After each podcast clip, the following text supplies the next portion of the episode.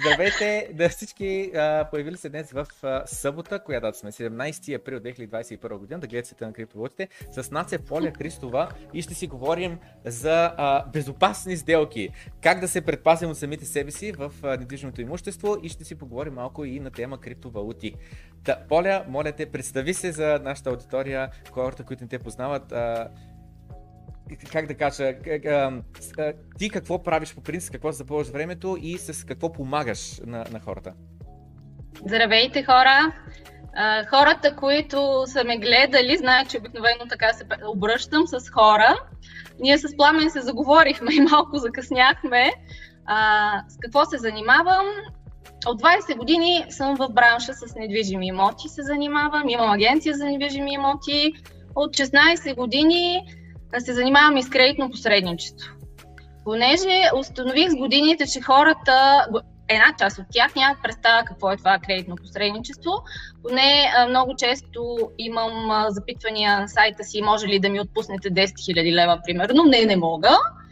Кредитният посредник е човека, който, ако трябва да го обясня простичко, помага на лицето Хикс, което е решило да се ожени за някоя банка, как да се претака по-малко. Или как а, да вземе а, по-изгоден заем, ако така ще ви хареса повече.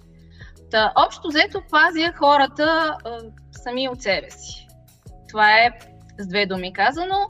Иначе пиша статии по темата вече 8 години, вече втора година правя видеа, ден след ден и имам една м, така м, цел да образовам възможно най-много хора, когато решат да влязат в а, тая история с покупката на имот. И не дай си Боже, ако това, или пък може би дай си Боже, зависи от гледната точка, а, е обвързано с ипотечен кредит, какво да правят и какво в никакъв случай да не правят, за да им се случат нещата по-лесно и по-безопасно. Общо взето, голямата ми тема вече 20 години е безопасност при сделките с имоти. Разбирайте го във възможно най-широкия смисъл на думата. Добре. Това е. А, много ми хареса а, да се ожениш за една банка, за която след това да ви плащаш ипотека 30 години. Ами, те, извинявай, че те прекъсвам, ама то, то е, а, смисъл, това не е метафора. Браковете а, на една голяма част, аз говоря от личен опит, Нали, 16, 16 години консултирам хора, които, които взимат кредита, кредити. Браковете на голяма част от тези е, хора траят по-малко, отколкото са обещали да бъдат женени за банката. В смисъл, нямам никакъв мета в това нещо. Аз за това, да. то си е брак по сметка. Да, да. Сега въпросът е, чия, чия е сметката. Нали? Кой има сметка? А, съвсем наскоро бях така на едни приятели на гости, които ам, бяха си взели ипотека нали, за 30 години. Мисля, беше, почти беше като криза на средната възраст, че о май год, това нещо го изплащам докато стана на 60 на 65, това е абсурдно.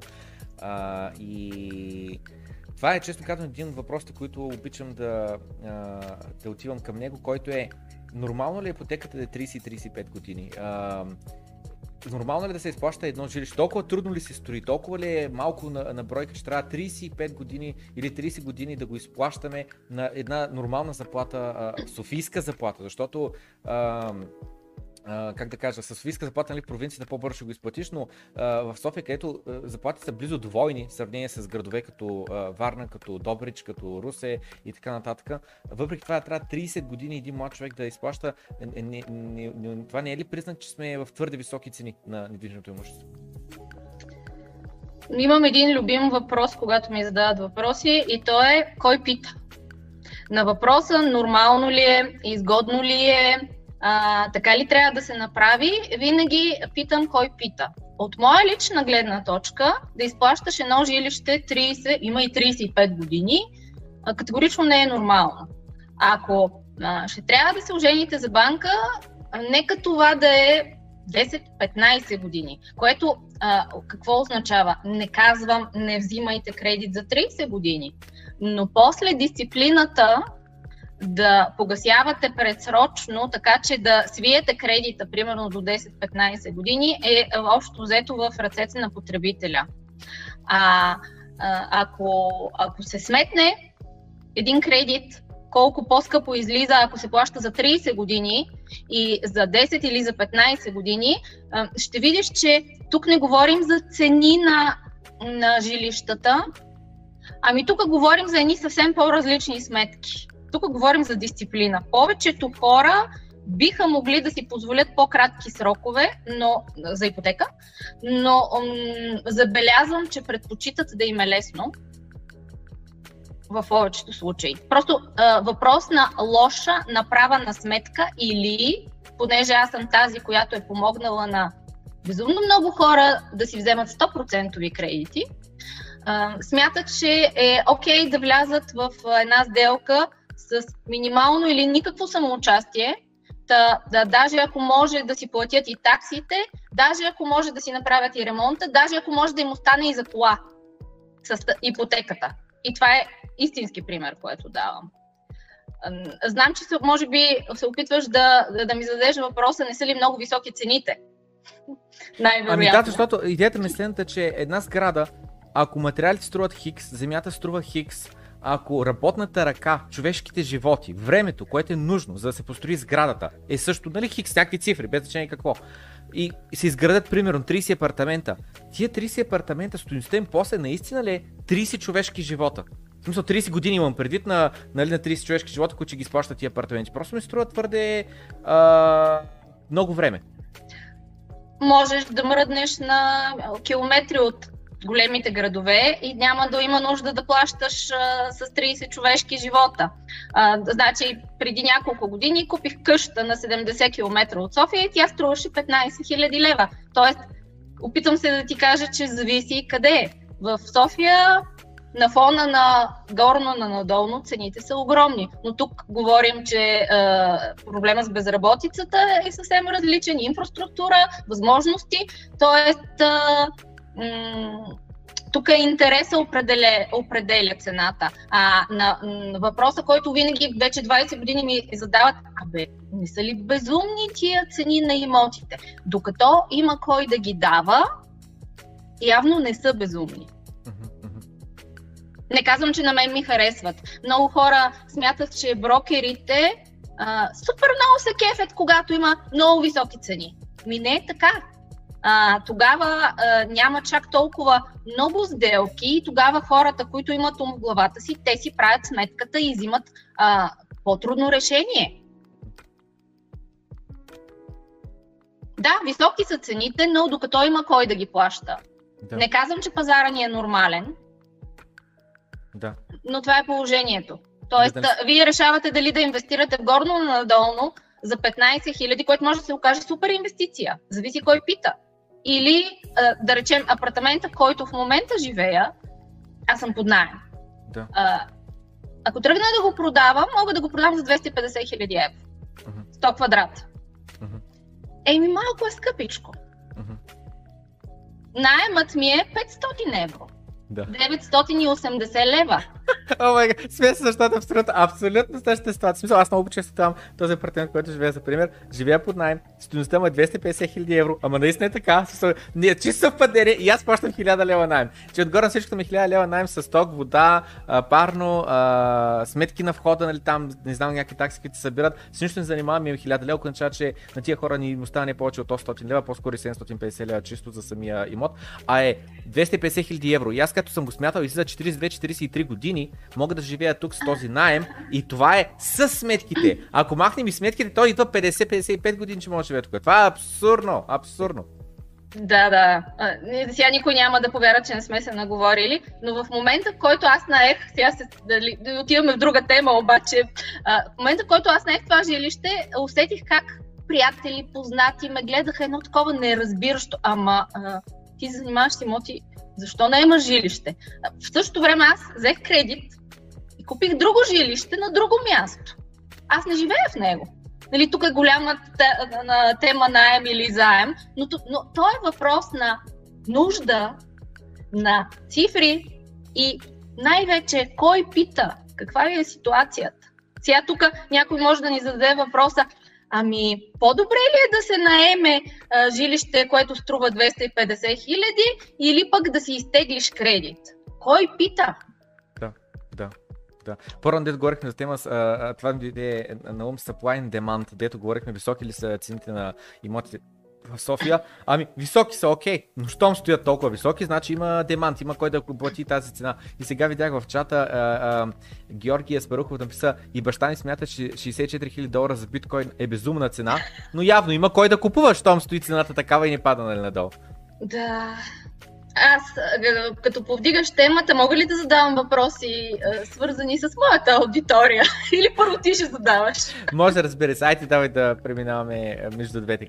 Кажи, какво ти идва първо като на ум, като най-основен въпрос на тема криптовалутите? Думата е точно най-основен. Значи, значи вярвам в една максима, един човек кога си разбира от работата или кога разбира нещо когато може да го обясни с думи прости, ма наистина на 6 годишно дете. Да. И а, тъй като а, хората, които, които са пък моята аудитория, те инвестират в имоти и се интересуват от имоти. И аз в разговора, който започнах, тръгнах да ти обяснявам, вчера имах а, среща с един нотариус, нотариус, който е от 30 години. И на вратата, понеже и казвам, че утре съм поканена в странен за моето амплуа канал и тя ме разпитва за какво става дума. Аз си казвам и тя казва, абе, можеш ли да ми го обясниш това с криптото, ама така, простичко, така че те разбера. Тъй, че представи си, че го, че го обясняваш на моя нотариус от 30 години да. и ми го обясни като на 6 годишно дете, защото да. аз си го обясних като единици и нули. Да. А, как ще го обясниш а на един човек нещо, което, което се случва последните години с моите клиенти, а, задават си въпроса дали да инвестират в имоти или не е ли по-добре в крипто. Да. А, според мен няма по-добре и по-зле, защото с различен риск и съответно има различни ретърн, в смисъл какъв процент печалба можеш да очакваш. Другото нещо е, че наистина има един много правилен съвет, не да инвестираш нещо, което не разбираш. На мен лично ми отне 3 месеца, всяка свободна секунда и минута аз прекарах в а, проучване и криптовалутите. 3 месеца, представи всеки ден прибирам се след работа, уча на тема криптовалути, чета статии, чета а, книги, а, гледам подкасти и така нататък. Има един човек, каза Андреас Антон Антополос, който е а, грък, който обаче заминава за щатите, а, живее като, а, работи като консултант, cyber security консултант на банки и така нататък, а, програмист човек, много, много, много начетен и много, как да кажа, добър специалист това, което прави. Щом е консултант на банките да, за cyber security. Значи, знаете, беше, че той има ужасно много видеа на тема криптовалути и той казва, на тема биткоин конкретно. Той каза, нали, как през живота му е имал 3-4 събития, които са го накарали, които буквално са му погълнали живота. Едното е, когато за първи път е видял програмен език, едното, когато за първи път е видял рутер, защото първо са програмните езици, след това вече идва интернета и след което, нали, Linux, когато е видял и след което биткоина. И каза това нещо, ви каза, загубих 10 кг от само да чета, да гледам, да експериментирам и така нататък. И а, следващите 6 месеца вика бях погълнат от него. И мислям беше, че аз съм образован до голяма степен от, от този човек Андреас. А, и въпросът е, че той не гледа на биткоина като средство за богатяване. Той не гледа на него като на средство за инвестиция. Той гледа под съвсем различен ъгъл. И моят, нали, как да кажа, поглед до голяма степен е образуван, шейп, нали се казва, нали, шейпнат, благодарение на него. И а, Ами, тъй като крипто пространството е наистина голямо, защото се разра... нали, той 12 години вече има криптовалути и тъй като е голямо, много трудно а, а, а, мога да говоря за цялото, без да говоря конкретно първо за биткоин. Тъй като всичко там тръгва и това е много важно и много съществено. Да, биткоин е създаден 2008 година края, като той върху него се е работил най-вероятно по-отрано и въпросът е, че това нещо не случайно 2008, това е точно след а, голямата, след а, падането на как се казва, хаусинг маркет краш в Штатите и най-вероятно човека, който е а, създал биткоина, тъй като е анонимна личност, Сатош Накамото се пише като име, но той може да се напише и Пламен Андонов като име, той е просто едно име. Реално зад него няма паспорт, няма лична карта, няма данни, няма снимка на, на човек, нищо няма. Просто Сатоши Накамото, това е. И а, този човек прави, пише кода, който а, а, е на биткоин а, мрежата, на биткоин клиента и така нататък, единици нули дет казваш, той написва кода, публикува го онлайн и казва, направих едни електронни пари. И въпросът е, че такива идеи за електронни пари имало много време преди това. От поне 20 години е имал опит да се създадат такива едни електронни онлайн пари, които да не се държат от правителство. Защото в момента лев, евро, ам, а, долар има зад него някакъв Central Authority. Дали ще щатите като правителство, дали ще Европейския съюз, дали ще България, има винаги някаква централа, има някой отгоре. При биткоина красивото е, че няма никой отгоре. И той е казал, ето сега създавам един модел, ще работи последния начин и няма да има никой отгоре. И сега въпросът е как така може да няма никой отгоре. Той създава един софтуер, буквално една апликация, сваляш си я и тя е open source, което означава, че всеки програмист може да погледне кода точно какво прави тази а, апликация. Сваляш тази апликация, пускаш на компютъра ти, компютъра почва да вървят а, това перките, защото почва да се отваря компютъра и това прави компютър, което прави компютърът ти почва да копае биткоин. Сега въпросът е, какво означава да копаеш биткоин? Буквално биткоин работи на следния принцип, копаенето на биткоина. Биткоина, като софтуер, в кавички си, намисля едно число и казва, числото е между 1 и 50 хиляди. Познай кое число съм си намислил. И компютрите почват състезават. 546 ли? Не, не. 368 ли? Не, не. 21 хиляди ли? Не, не. 35 хиляди? Не, не. И в край на краища някой познава кое е числото. И който го е познал, получава 50 биткоина. Буквално, колкото и абсурдно да звучи, този модел, който е супер елементарен за разбиране и супер абсурдно звучи, реално е много, много умен. Каква е идеята? В началото имал само един миньор. Кой е бил той? точно Камото. Пускам се компютъра и компютъра се опитва да познае числото, което софтуера си измисля, си намисля на, на ум. И, а, и неговия компютър се опитва да го познае, опитва да го познае и той го познае и печели 50 биткоина. И в началото каква е била стоеността на биткоин? Той никой не е чувал за него, никой не го знае, никаква стоеност няма, абсолютно никаква стоеност няма. Но въпросът е, че той е пуснал софтуера онлайн, всеки да може да го прегледа, да го свали. Пуснал е един имейл в такава мейлинг листа, в която той казва, създадох едни пари, работят на следния принцип, могат да се купаят, може да се транзаква с тях, това да изпраща на теб и така нататък. Как се добиват парите, как се създават новите, като пуснеш компютъра ти да работи. Това е. И по този начин създаваш 50 биткоина. Обаче въпросът е, че е open. Е системата. В смисъл, че всеки може да стане купач. В момента аз ако искам да отворя една банка, аз трябва да мина регулации, не знам с какво документи, хиляда едно неща. За да станеш копач, единственото което е нужно да свалиш една безплатна апликация на твоя компютър и си лицензиран копач. Нищо не се иска, нищо. Няма нужда да правиш KYC, Know Your Customer, да даваш лична карта, да даваш документи, нищо. Сваляш една апликация и това му е идеята. То иска да са така парите. Иска този, който ги печата парите, да не е а, Кристин Легард, Баба Елен или знам си кой. За Баба Елен казвам за Джанет Елен в Штатите и така нататък всеки има право да печата пари, но за да ги печаташ тия пари, трябва да си конкурентно способен. Трябва да хабиш електричество, трябва да имаш правилния хардвер, да си инвестира в него и с твоята инвестиция имаш право да печаташ новите пари, новите биткоини. И, и, и, задълбах доста в тази тема, но е много важно да се разбере, че е open системата. Няма, бо, няма граници, няма забрани, няма, никой не те пита бял ли си, черен ли си, каква е сексуалната ти ориентация, от Индия ли си, от България ли си. Всеки, който има достъп до интернет, всеки, който има достъп до компютър с процесор, в случая в последствие нали, се изменят малко нещата, ще минем през това, има право да свали софтуера и да почне да купае биткоини. И сега въпросът е, ако 100 000 човека купаят биткоини, кой ги приема, получава тия 50 биткоина? Начинът по който работи биткоин, че на всеки 10 минути се получава така нареченият блок реворд, а блок реворд означава, че получаваш наградата за това, че си познал числото. То се познава на всеки 10 минути. И сега въпросът е, и как се познава точно на всеки 10 минути някой го познава това число? Ако имаш в началото само един компютър и той го познава всеки 10 минути, когато два компютъра се съединят, съюзят сили и започват да се опитат да познаят числото, те ще почнат да го, прода, да го познават всеки 5 минути, а не, всеки, не всеки 10. И биткоин работи така, абсолютно това е написано в кода и никой няма нужда отгоре да дърпа някакви ръчки, да натиска някакви бутони, то става автоматично. На всеки две седмици биткоина проверява за предните две седмици колко често е познавано числото. Ако е познавано твърде често, ако е познавано по-често от на всеки 10 минути, то вдига трудността. Което какво означава? Вече ни каза, намисли число между 1 и 50 хиляди, той каза, намисли си число между 1 и 1 милион. И тогава трудността да го познаеш става много по-трудна. След това обаче, като станат 5-10 компютъра, които купуват биткоин, ми те пак стават по-бързи. И биткоин на всеки две седмици алгоритъма, в смисъл автоматично, напълно автономно се така на английски, нали? без никой да го контролира. Той си знае, то е написано в кода.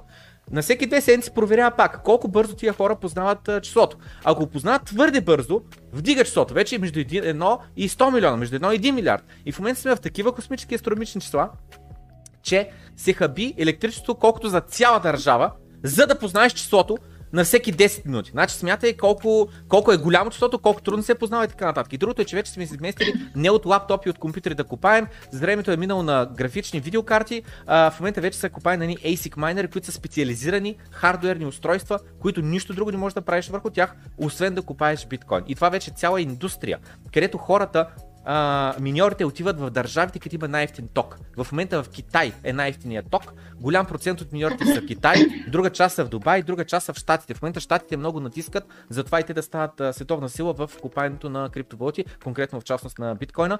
А, има големи, големи инвестиции. Говоря за милиони, за стотици милиони долари. Се купува хардвер, изграждат се светлини панели, фарми, ферми, за да могат нали, да купаят със естествено електричество. А в Китай има много ефтино електричество поради две причини. Едното е, че се идва от а, а, въглища, което е мръсен, мръсно електричество, но другото по-същественото е, че реално миньорите ни купуват толкова много електричество, което е а, добито с горене на въглища, ами купуват, там имат водни сезони. А, има големи реки, има много ефтина хидроенергия. И заради те отиват там, буквално паркират копачките до хидропланта и много ефтина енергия купуват на супер ниска цена. Идеята е точно това е красотата на биткоина, че докато ако имаме един град София тук и ако трябва да добиваме електричество на 100 на 200 км, ние трябва да го транспортираме и ние имаме загуби. А красотата на биткоина е, че можеш да закараш а, копачките до източника на електроенергия и да нямаш загуби в а, транспортирането на това електричество.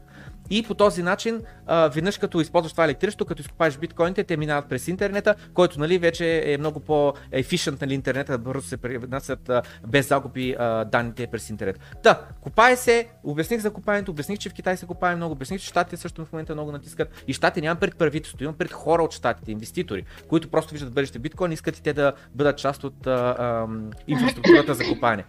А, и сега въпросът е защо е създаден биткоин. Минах през това нещо 2008. Ми един човек просто е сметнал, че не е нормално инвестиционна банка, която прави грешки, които дава заеми точно а, за недвижимо имущество на Куцо и Сакато, което очевидно няма да върне заема, но ти даваш и после кой е потърпевшия?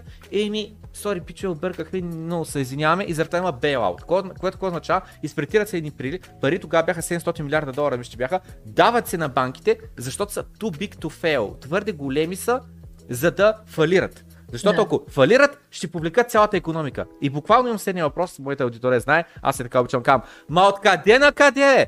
Всеки, който прави грешка, трябва да се плаща за грешката трябва да фалира. Няма too big to fail. Няма too big to fail. Ще страда економиката тогава. Щом си станал зависим от тия банк, щом си им да стана толкова големи, че цялата ти економика е зависима от тях, ще страдаш. Не може да няма отговорност. Не може да принтираш трилиони. В момента трилиони се принтират, за да държим а, хотелиерството такова, на, нали, да, да, да ни фалират, за да може авиокомпаниите. Добре, що не са спестявали? През хубавите преди това 10 години. Защо не спестяваха? Кой им е виновен? Аз съм виновен. Защо моите пари да ми се намаля стоеността, като те принтират трилиони? Мен някой пита ли ма, референдум имаше ли? Не. На мен сте натиква в гърлото, буквално, парите новите, които са принтирани. И съответно, Сатош Накамото казва, аз не съм съгласен. И аз не мога нищо да направя. Какво да направя? Да отида да хвърлям а, бомби по правителството или какво да правя? Да отида да търся тези, които са на централните банки шефовете или какво мога да направя? Той каза, нищо не мога да направя. Но, тъй като явно човек е бил програмист, сяда и прави биткоин. Който, обяснихме, всеки може да е миньор и на свободна конкуренция да купае биткоин. Другото, което е много важно и много интересно е, че биткоина казва, че 50 биткоина се произвежда на всеки 10 минути. Но на всеки 4 години, и отново, това не е точно камото да натиска един бутон на всеки 10, 4 години, то става автоматично. На всеки 4 години биткоин добива се отряза на половина. От 50 на 25 биткоина. От 25 биткоина на 12,5. От 12,5 на 6,25. В момента сме тук, на тия 4 години, които се принтират по 6,25 нови биткоина. След още 4 години, който идва 2024, ще е следващия халвинг се нарича, отрязване на половина, където от 6,25 ще падим на 3,125 мисля, че идва. След това след още 4 години, 2028, ще падим на 1,5 биткоина. И така, и така, и така, и така, се отрязват, отрязват, отрязват и накрая математически е изчислено, че последният биткоин ще бъде изкопан.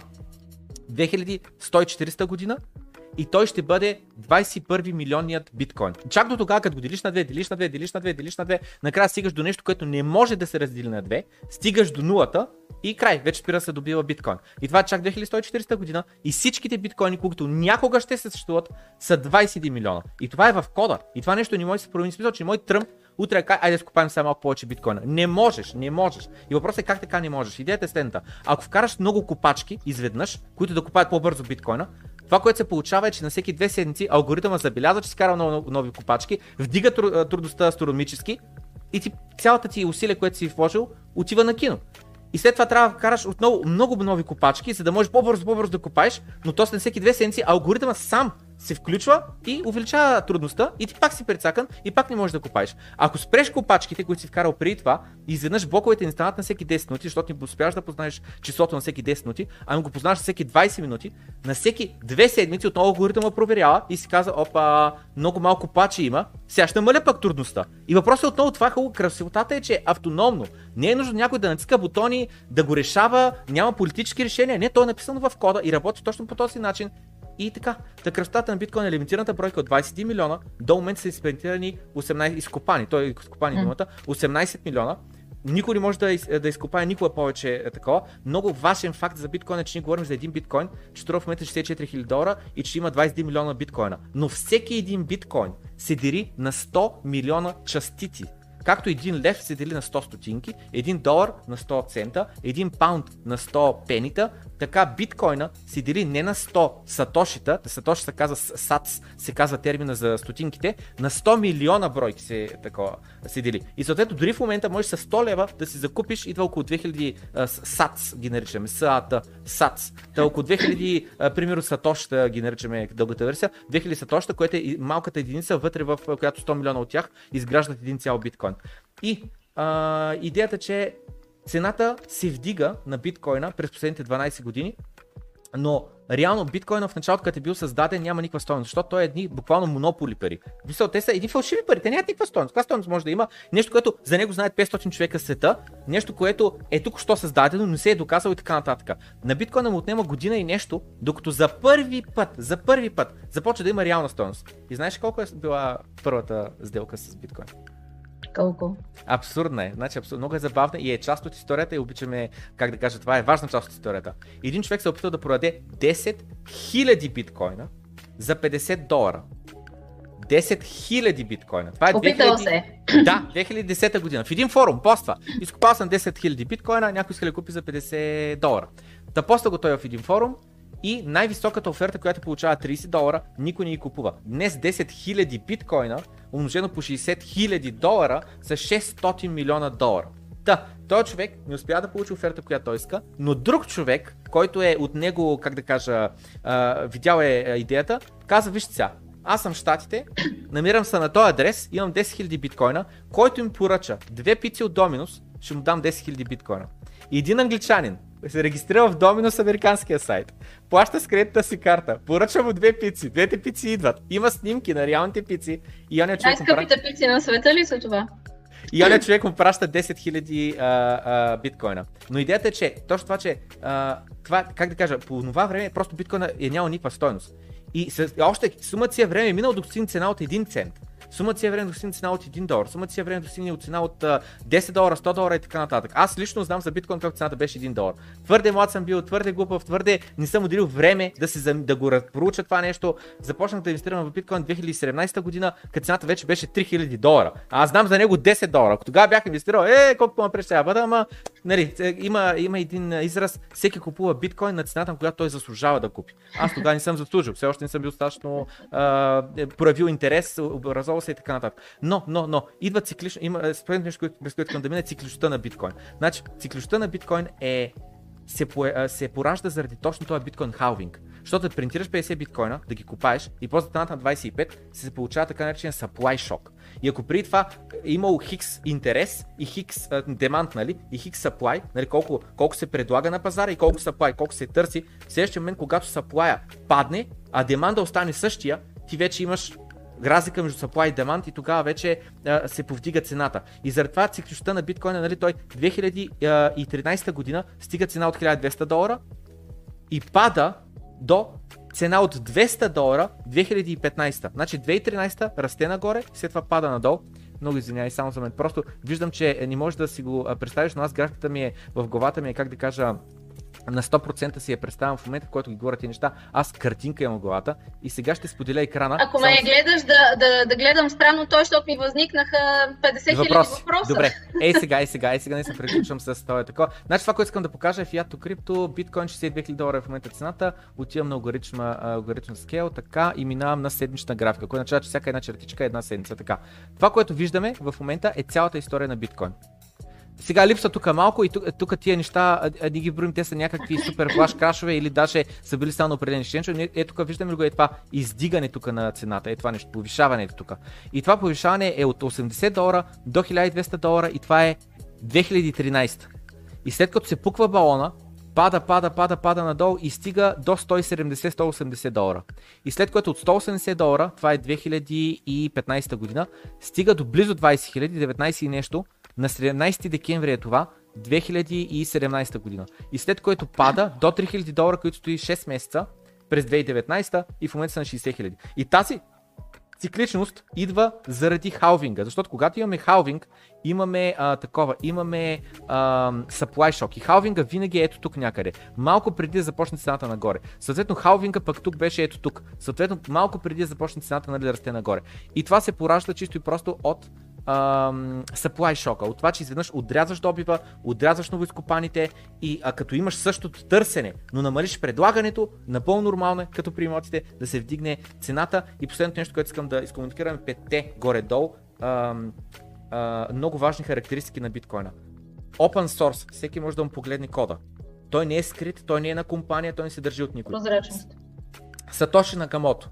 Никой не знае кой е той. Съответно няма политически ъгъл. Ако Сатош Накамото го знаехме кой е, щяха да го разнищят. Щяха да го проверят в трети клас, че имал двойка по математика и щяха да говорят, ти как ще вярваш на биткоин на този двойка джия по математика. Никой не знае кой е Сатош Накамото. Жена ли е, мъж ли е, може да са 10 човека, които да са стояли зад един псевдоним. Никой не знае. И това е много важно. И другото нещо е, че Сатош Накамото има 1 милион биткоина. Това са милиарди днес. Има 1 милион биткоина, които той е изкопал. Никога той не ги е пипал. Никога той не ги е продавал. От момента в който ги изкупава, той не ги пипа.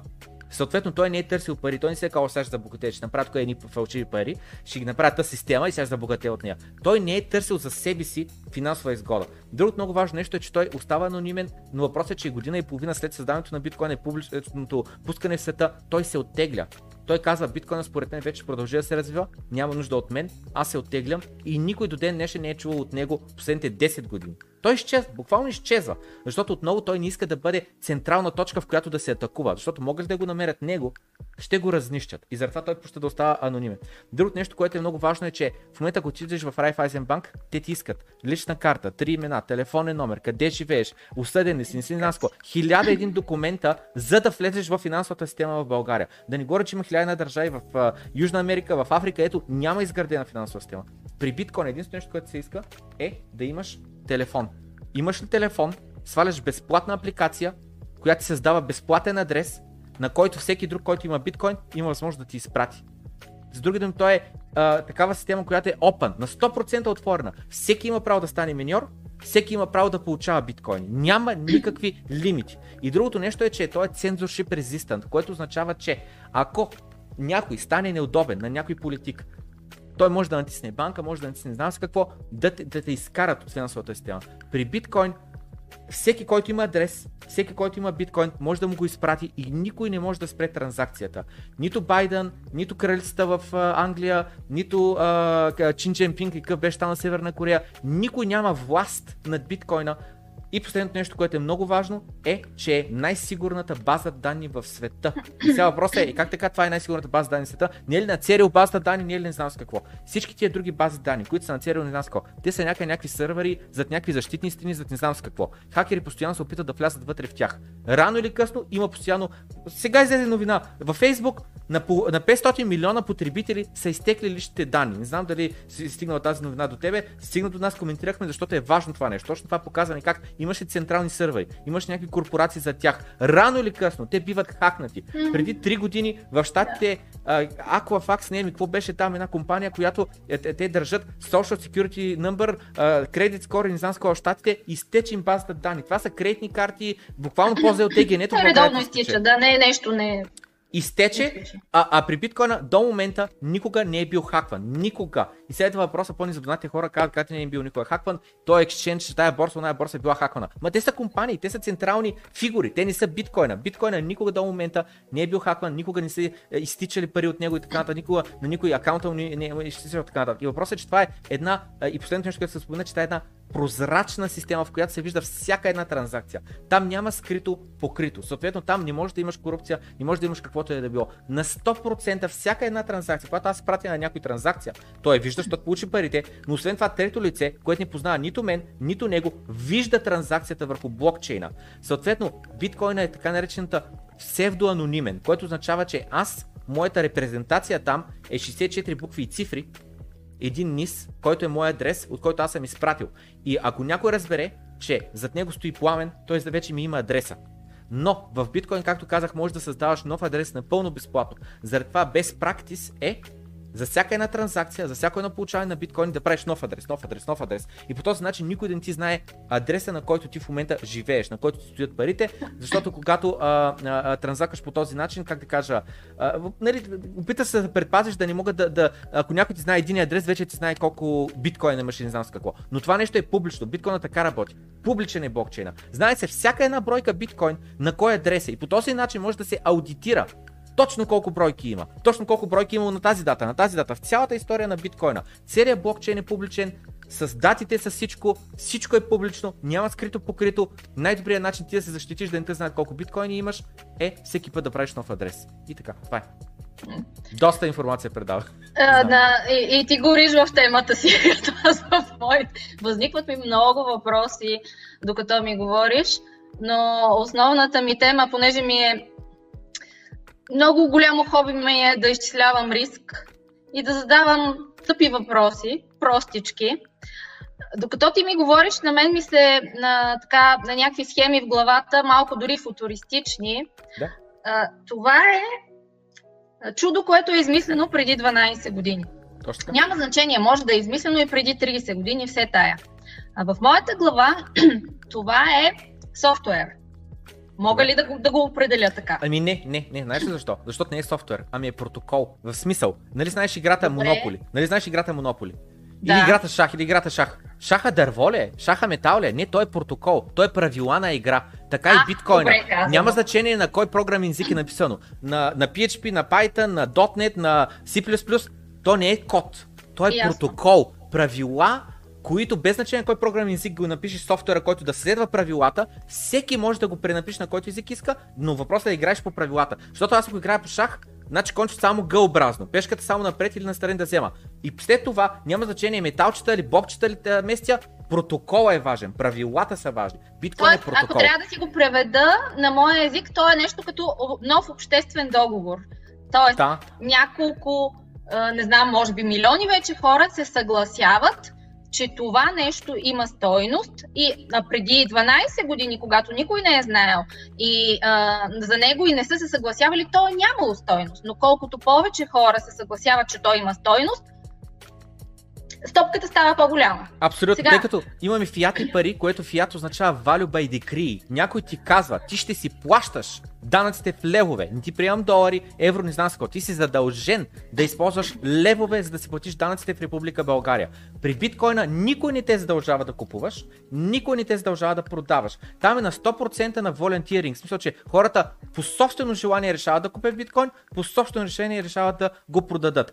По собствено решение решават да купаят. Съответно, там няма никой отгоре, който да те задължава в каквото и да било две неща ми възникват в главата. Не знам дали си а, попадал на а, понятието черни лебеди. Насим Талеб го, го Blackstone, да. а, популяризира. То не е измислено от него, но аз на, съм чела книгите му и а, значи, понеже те слушам внимателно, макар че нали, в конкретика не всичко разбирам, но ти говориш много а, уверено как, примерно, след 100 и кусор години а, цифрите ще са такива, защото кода го показва. А, в моята глава тая сигурност прецаква изобщо цялата схема с елиминиране на риска, защото е достатъчно едно а, явление, което ти пада от нищото, това, което той а, превежда като черен лебед, да се случи и изведнъж може да се случи така, че тези цифри, които са ти в главата на теб и на хиляди хора, да се окажат не това. Това ми е едно. То е, ако трябва да го преведа на много а, така а, прост език, ти си излязал един хубав а, съботен ден и се разхождаш по Витушка, обаче ти пада саксия на главата и да. следващите 10 години си в, в инвалидна количка. Да. Е, същия черен лебед, това, което а, нали, прословутата криза 2008-2009 никой уж не я очакваше, беше, беше той черен лебед, това, което е примерно голямата депресия, също е да. черен лебед. От една страна си мисля как а, един биткоин би се повлиял от един черен лебед, който няма как да стане. После ще, ще ти кажа защо, нали, какво ми е свързано с въпроса. Второ, само за момент, само за момент, никъде да в този въпрос, само момент. Корона краша, корона ситуацията бихме ли го приели за Black Swan евент? Да, бихме, но Добре, какво стана с биткоина? Спадна от 10 000 долара на 3 000 долара. Веднага се повлия, като всеки друг актив, като акциите. Сега реал естета не падна, но акциите паднаха с 30%. Биткоина падна с 60-70%. Естествено, че ще влияе.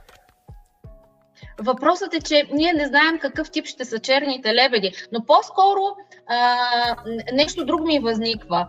А, като гледам как бързо се променя всичко, близките 10-15 години, не е ли възможно утре да се появи някой а, Сатоши Андонов mm-hmm. и да измисли някаква альтернатива на а, този а, обществен договор. Да. Сега се сещам за един филм, който, с който хората плащаха с времето, което им остава. Имаха едни чипове и, и плащаха с времето, което им остава, времето, което. In Time се казва филма, на време. Страхотен а. филм с един певец, има усети името му. А, не знам дали си чел книгите на Харари, Естествено, но... да. 21 за урока за 21 век. А, е ли, и, и сега се чудя, значи, понеже това, което разбрах е, че ти в момента целият ти портфел е в а, а, крипто. Uh-huh. Ако утре нещо такова се случи и се появи не, нещо вау, как се отърваваш от този актив, който вече много хора са разбрали, че не искат да бъдат в портфела им. В смисъл, това не го разбирам. Защото ако трябва да, да дам пример с моя бизнес, с имотите, поне докато не ни а, не почнем да хибернираме и да живеем в един изцяло а, онлайн нужда свят, от real estate. Да, ще имаме нужда от над главата. Поне за сега. Да, да, да. Въпреки, че някои хора казват, ама той а, те тухлите стареят, какво правим? Нали, това е една друга тема и, и, и за, за нея мога да говоря. Но специално това, то може да се окаже, че старее с а, месеци. И аз не мога да си представя, че някой, който не е Кашпировски или Нострадамус, да. колкото и да е, да е наясно, ще предвиди, че това ще се случи. Да, да напълно разбирам, да. Да, т.е. как си си решил този чисто психологически проблем, ако, да. ако изобщо ти е проблем? Защото аз да. не си го обяснявам за себе да, си. Да, да, напълно разбирам, напълно разбирам. Само секунда. Две неща. Значи ще го разделя въпроса. Малко ще го префразирам, ще го разделя две неща. Едното е какъв Black Swan event може да стане или какво може да средни цената на биткоина? Окей ли сте така да го префразираме въпроса? А, не съвсем, защото м- ти, а, а, смисъла на черните лебеди е, че ти не знаеш какво може да се случи. Но да, ще те, ще те изслушам с огромно, огромен интерес, но ако правилно си ми разбрал въпроса, смисъла на черните лебеди е нещо, не е което никой нещо, не е очаквал. Нищо, да, идва от нищото, разбирам, разбирам. Да, добре, да. добре, добре. Защото да кажем, че нищо не може да му го срине, е смисъл, или ако, ако ти знаеш какво може да му срине цената, това не е черен лебед. Да, окей, okay, добре. Да. И вторият е на тема а, нуждата от биткоин.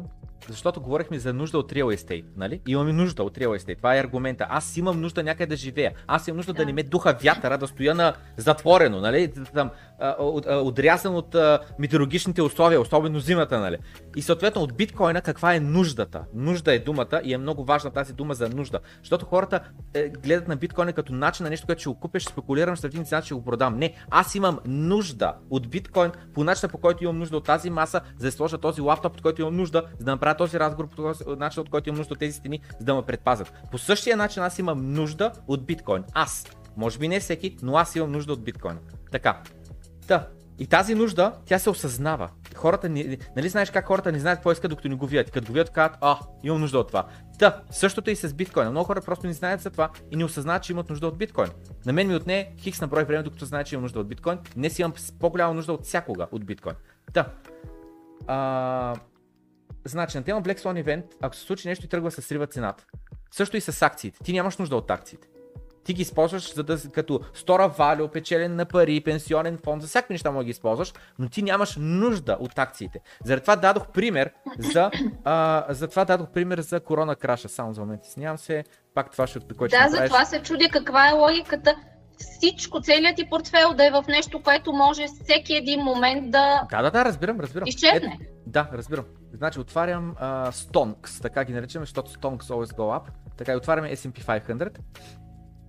S&P 500 са 500 най-големи компании в uh, Штатите. Аха, окей. Не издареш ще се чуи какво се случва. Така, значи, ще мина на месечна, на седмична графика.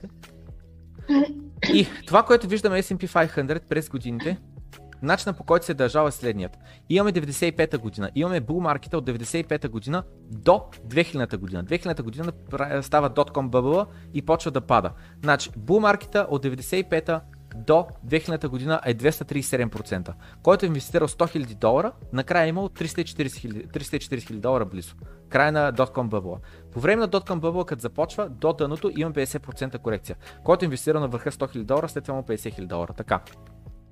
След което отново булрана започва 2002, тогава приключва корекцията, също ето тук. Да, 2003 да речем, началото на 2003 приключва вече бер маркета и расте до 2007 година и това е 100% нагоре. Хората си отволи парите, които са инвестирали между 2003 и 2007. За 4 години в акции, като инвестира в S&P 500, отново 500-те най-големи и покриващи допълнителни правила компании в щатите, инвестираш този индекс и си отвояваш парите за 4 години и това може да гледаш като нещо много стабилна инвестиция. Така. След което обаче от 2007, заради хаусинг бъбъл краша, имаме 50 67% корекция, която продължава 2 години до към 2009 и от 2009 тръгваме нагоре. Обаче забележи, докато преди това нагоре, надолу, нагоре, надолу. Ние в момента сме вече в най-дългия в историята на S&P 500 Bull Market.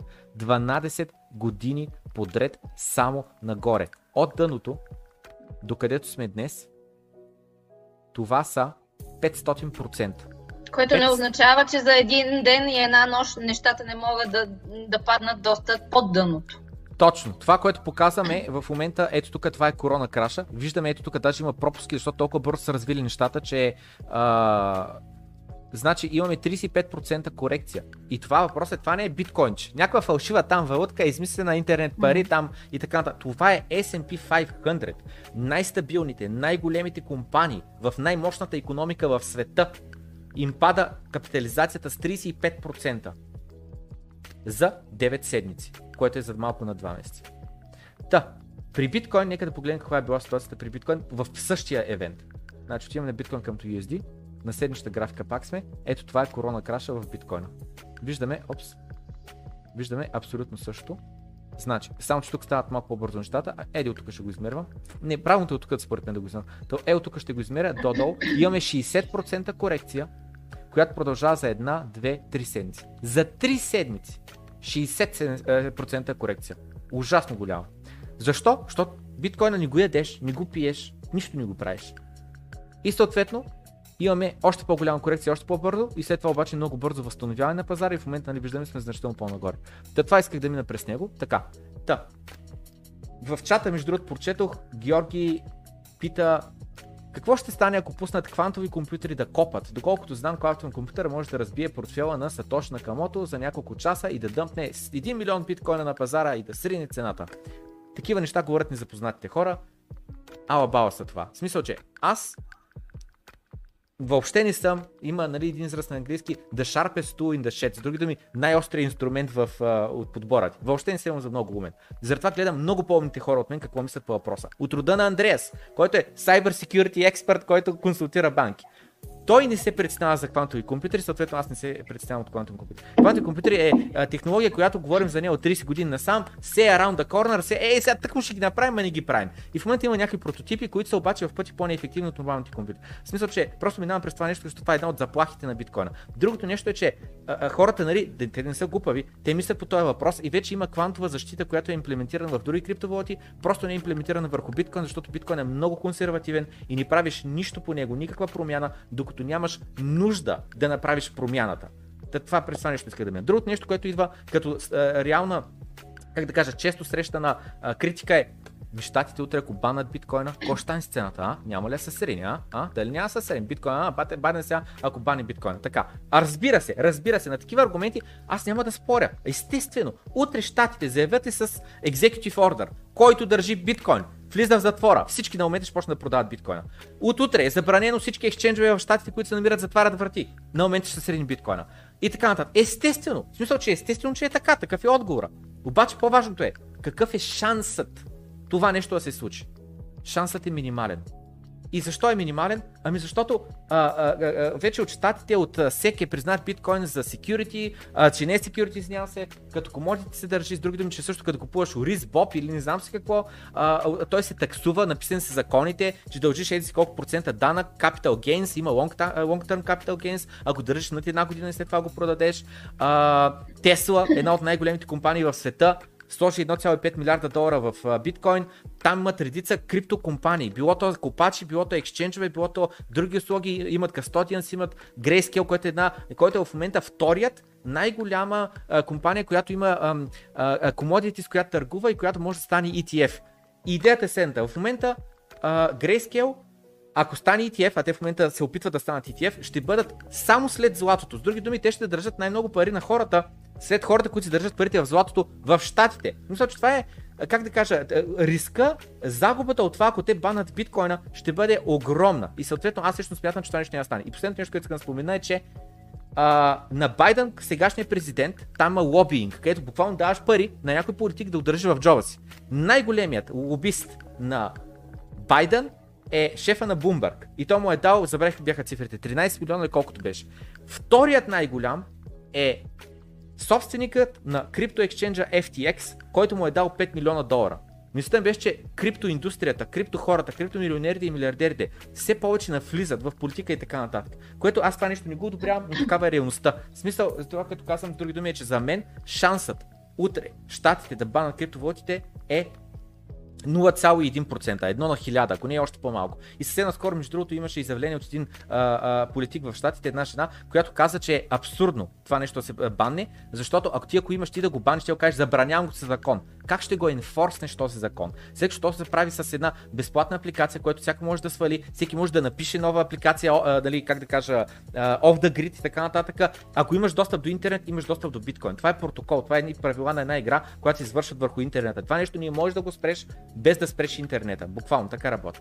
Та, минавам през тези неща, защото просто мислям беше, че в момента биткоина от към регулации е абсурд това нещо да, да го спрат. Другото нещо е, че а, толкова вече е внедрено в економиката, че все повече компании го слагат on the balance sheet. С други те купуват го с company reserve така нататък. И последното нещо, което искам да мина вече е нуждата. Защо казах, че аз имам нужда от него?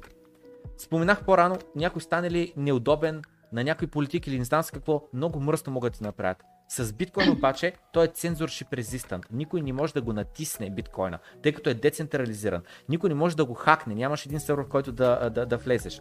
И Бразилия, Бразилия а, беше държава, в която а, имаше 30% премиум на цената на биткоин, което какво означава? Там имаха голяма инфлация и хората бягат от тяхната валута, за да влязат в биткоин. Защо? Защото, ами като ти като имаш 30% инфлация на месец, особено пък да не говорим Венецуела и така нататък, където са още по-големи процентите, хората те не са тъпи. Те се опитват да се предпазят, те се опитват да планират за бъдещето. И това, което купуват, е купуват щатски долари и правителството буквално отива и а, такова, а, затваря вратите на такива, ще ги нарека като на България, а, заложни къщи, където хората буквално като на черен маркет продават долари. И полицията отива, разбива врати, затваря ги и така нататък и им казва, ние забраняваме да използвате чужди валути, които са по-стабилни, за да, и карат, принуждават хората да използват тяхната валута. И това, което се получи е, че хората почват да бягат към биткоин. И биткоин цената там удари 85 000 долара, като ние бяхме 50 000 долара. Защо? Заради търсенето, заради деманда. Хората се опитват да избягат от фалшивата си инфлационна валута. В Турция в момента се случва същото. Там инфлацията е в момента голяма. Това е новина от вчера. В Турция Централната банка пусна документ, в който заявява, че от 30 април нататъка е забранено да се използва биткоин и други криптовалути за платежно средство. Не казва, че е забранено да притежаваш, Не казва, че е забранено да купуваш и да продаваш, забранено да ги използваш като платежно средство. Където отново каква е целта да форсират хората да използват турската лира, която има инфлация, която хората просто искат да избягат от нея. Съответно това, което казваме, имаме нужда от биткоин, защото биткоина никой не го контролира, никой не го натиска, никой не решава от утре ще спиритираме 2 трилиона, хората не са глупави, хората осъзнават, че има щупена системата, имаме проблеми, имаме нужда от, а, а, как да кажа, от альтернатива. За мен не е нормално да нямаш альтернатива. Трябва да има конкуренция, трябва да има альтернативи. И в момента, а, как да кажа, биткоина нуждата е отново при мен е от това, че аз се чувствам независим. Аз когато имам биткоин в кавички в джоба си, защото не е в джоба ми, а, аз се чувствам независим. Наистина независим. В момента, в който нещо не ми харесва, хващам самолета и заминавам за Германия и използвам там биткоин. А с моите левчета кой ще ми ги приеме в това? Кой ще ми ги приеме в, в Германия? Никой. Хората нали казват, примерно, че биткоин не се приемал никъде. А лева къде се приема? Само единствено на територията на Република България. Отидете в Штати, отидете в Канада, отидете в Нова Зеландия, отидете в Германия, отидете в нас съседка Гърция. Никъде не се приема левчето, освен в Република България. Биткоин се приема навсякъде по целия свят. Това, че са по-малко бройки хора, примерно един на 100 човека приема биткоин в чужбина, не означава, че не се приема. Чисто и просто не сме концентрирани биткоинчиите на едно място, ами сме нали, децентрализирани, в смисъл, че из целия свят, но а, а, тенденцията е, че а, растем. В смисъл, че 2017 1-2% от хората, популацията на планета е имало биткоин, в момента сме примерно 3-4%.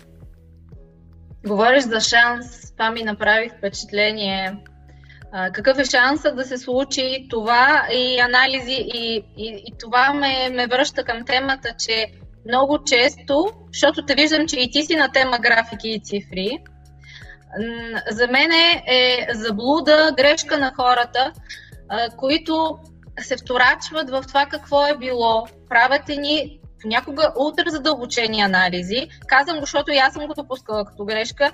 Казвам го, защото години наред броя статистики.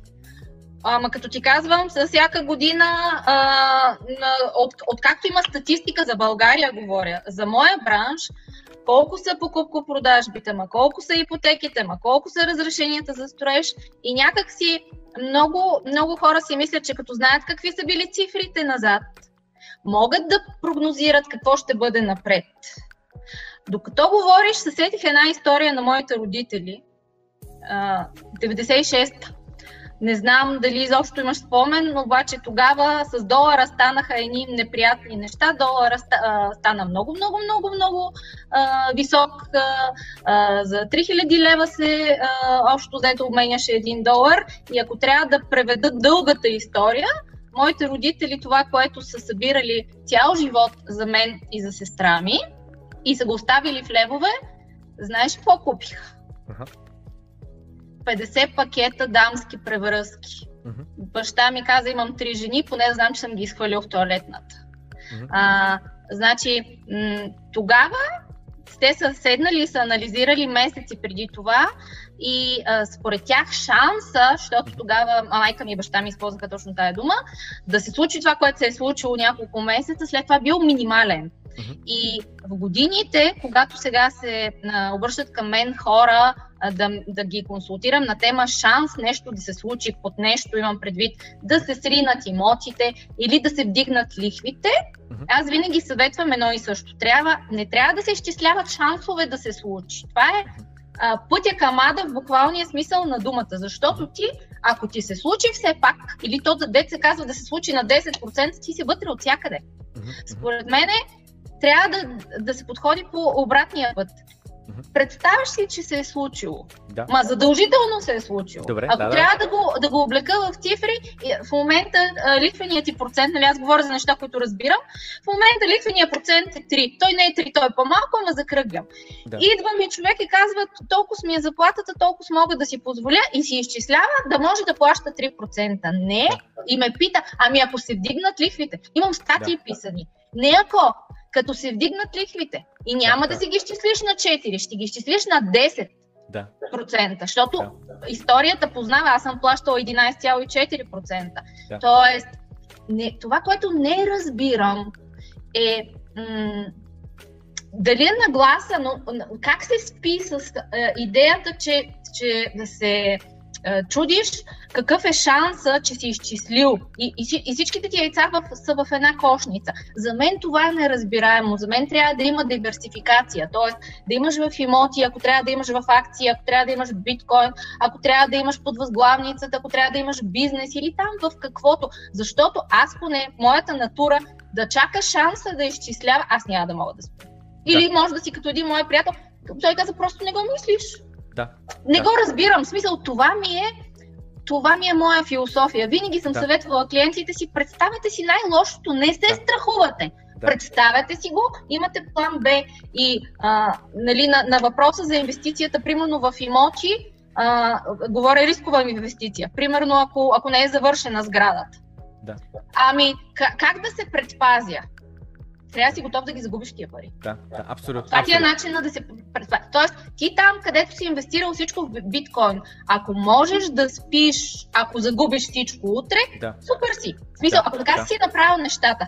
Ама ако, ако разчиташ на шансове, Да. еми ти си объркал професията. Мен, Да. когато ме питат колко ще се вдигнат имотите, аз казвам, аз не го работя това. Нали, Добре. на, аз не работя Нострадамус.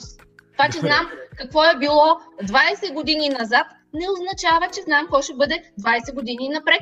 И някой казва, ама вие не сте специалист. Не бе, аз не съм лъжец. Да. Невероятно, добре. А, супер разговор се получава. Значи, първото нещо, което искам да минем а, е 96-та година какво стана? Не искам да си спомням какво стана. Не, важно е, ужасно важно, е, защото аз буквално тази седмица, в сряда, направих клип. Много се извинявам, обаче това е просто правилното описание, заради това така ще го кажа, защото е Да. така. Скачахме 96-та, Не, момент, много момент, скачахме. момент, само за момент, само за момент. Направих клип, в смисъл той е от доброто крипто от е, всекидневните ми стримове, е, направих изрязка, която, извинявам се за думата, но просто трябва да я кажа, защото е така. Направих клип изрязка с заглавие Банките ме наебаха. Така направих а, а, а, а, клипа. И въпросът е защо и как, за какво стана въпрос. В събота получавам известие, че ДСК ме търсят. И аз казвам, аз не съм клиент на ДСК, защо ме търсят? Звънем по телефона, Свързан с тях и те ми казват, ми той има вложение на ваше име от 93-та година. И Аз казвам, аз 93-та година съм бил на 4 години, аз не помня. И тя вика, ми иначе някой от семейството. И аз обаждам на баща ми, викам, ти ли си внася пари? Той вика, не, тя отше. И сега питам, за какво стана въпрос? Тя вика, ми има две вложения. Обща стойност 35 лева. Бях ужасно ядосан. Защото знам, че дядо ми е бил сравнително човек, как да Той кажа, е събирал жив... сигурно, откакто си се родил човек. да, да, да. И заради това не случайно съм използвал думите банките ме наебаха, защото наебаха мен и дядо ми. Това за мен е неприемливо. Това за мен е неприемливо. Това за мен е бягане от отговорност. Това за мен е отново някой прави някъде грешка и за мен не може грешката да е, еми дядо ми не е трябвало да спестява банката. За какво са банките, ако не да имаме доверие, че ще слагаме там парите? За мен, аз заради това нямам доверие на никого, на нищо и на, и на институти. И съответно, какво стана 96-та година? Нека да минем през това нещо, защото е ужасно важно. Какво е станало толкова, че дядо ми е наливал пари, които след това неговия живот, неговите младини, неговия труд, неговите дни, през които той е дал за да ги вади тия пари, са буквално хвърлени в коша или някой се ги е прибрал в джоба. Какво е станало? Аз спомням какво правих 96-та и нали ти казвам. Не, не, не, тогава не знахме на кой свят съм. Тогава бях първи курс студентка и щях да прекъсвам, защото в политическата обстановка не се знаеше какво се случва изобщо в държавата. Тогава долари, марки, изобщо не, не, нещата бяха, бяха абсурдни. Но, но какво общо има в момента това с биткоина? В момента какво се опитваш да ми кажеш? Това, което искам да кажа е, че ако биткоин съществуваше тогава и дядо ми беше сложил парите си в биткоин, нямаше да се обесцени по начина, който се обесценят левовете по това време. Пак правим прогнози. Аз не знам какво ще яло да бъде. Аз гледам Смисъл- по този начин на биткоина. Гледам го като на, една световна валута, от която ако имаш 1% от парите, имаш 1% от парите. А не след 10, след 20 години инфлацията да ги е изяла и да имаш 0,01% от парите.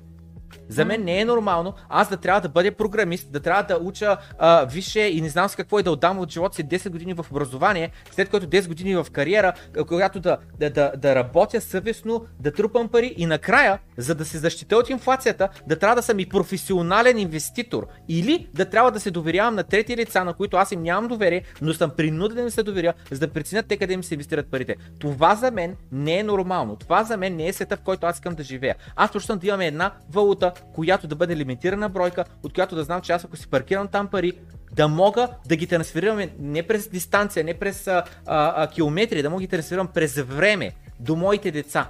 Да мога аз, ако заделя в момента един биткоин за моите деца и един биткоин за моите внуци, да знам, че след 20 години, след 40 години, когато те си получат това, което съм заделил за тях, то да има стойност поне на това покупателна сила, което и той има днес. Знам, че тогава са се чудили родителите ми дали тези пари да не ги вложат в имот. Обаче в крайна сметка са се отказали, решили са да изчакат. Не знаем какво е щяло да се случи, не знаем специално с валутите какво ще се случи. Знам, че поне от, от, от това, което виждам, че нещата се развиват много бързо и че поне моята философия, че нямам никаква представа утре какво ще бъде.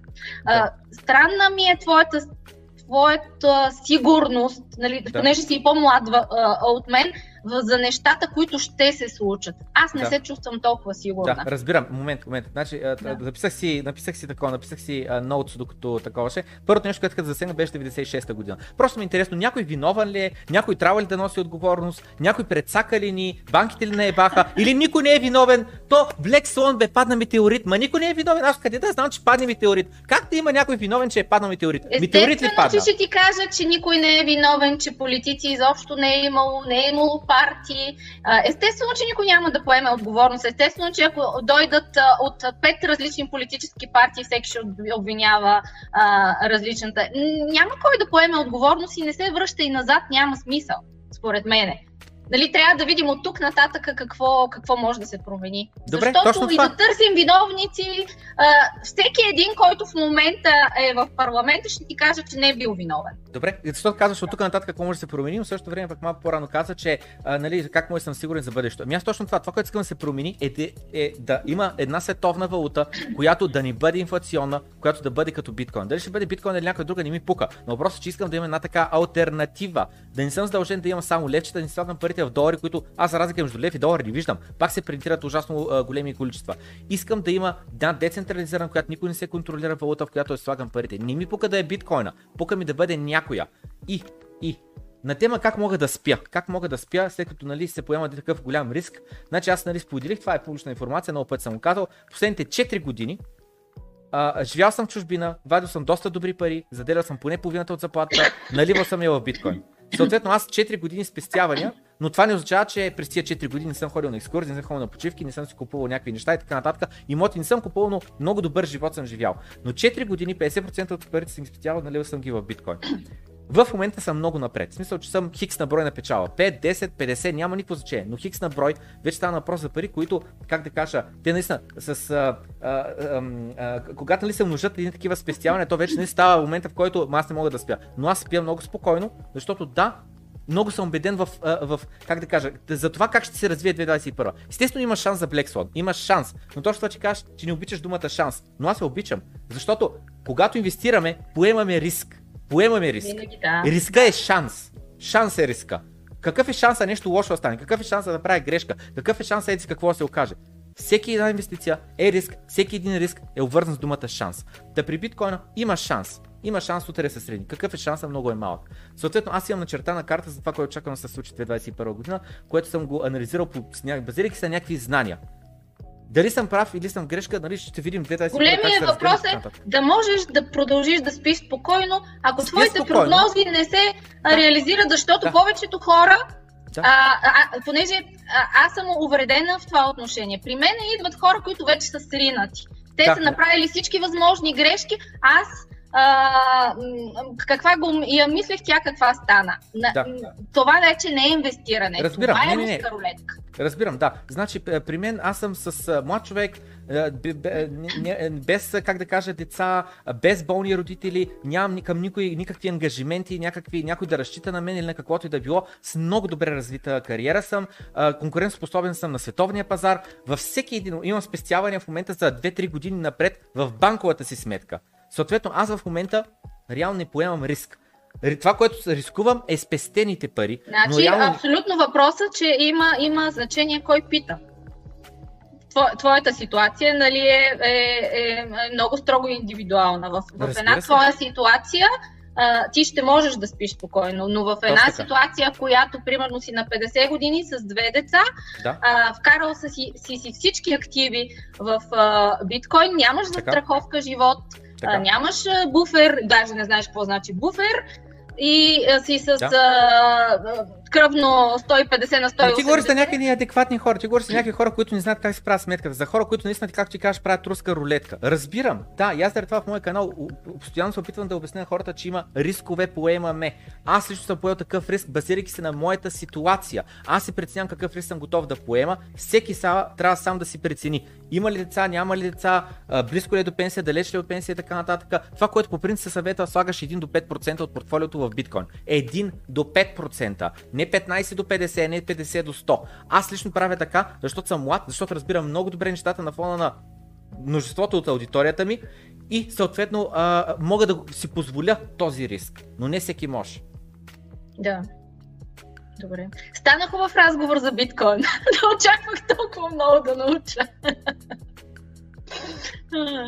За мен, как да кажа, най-важното нещо, което искам да изкомуникирам е точно това, че биткоин не е средство за бързи печалби. То не е една инвестиция, която инвестираш и чакаш да му се вдигне цената. Това е спекула. За мен биткоина е свобода. За мен биткоин е бъдеще, защото аз смятам, че имаме нужда от една такава интернет базирана международна валута.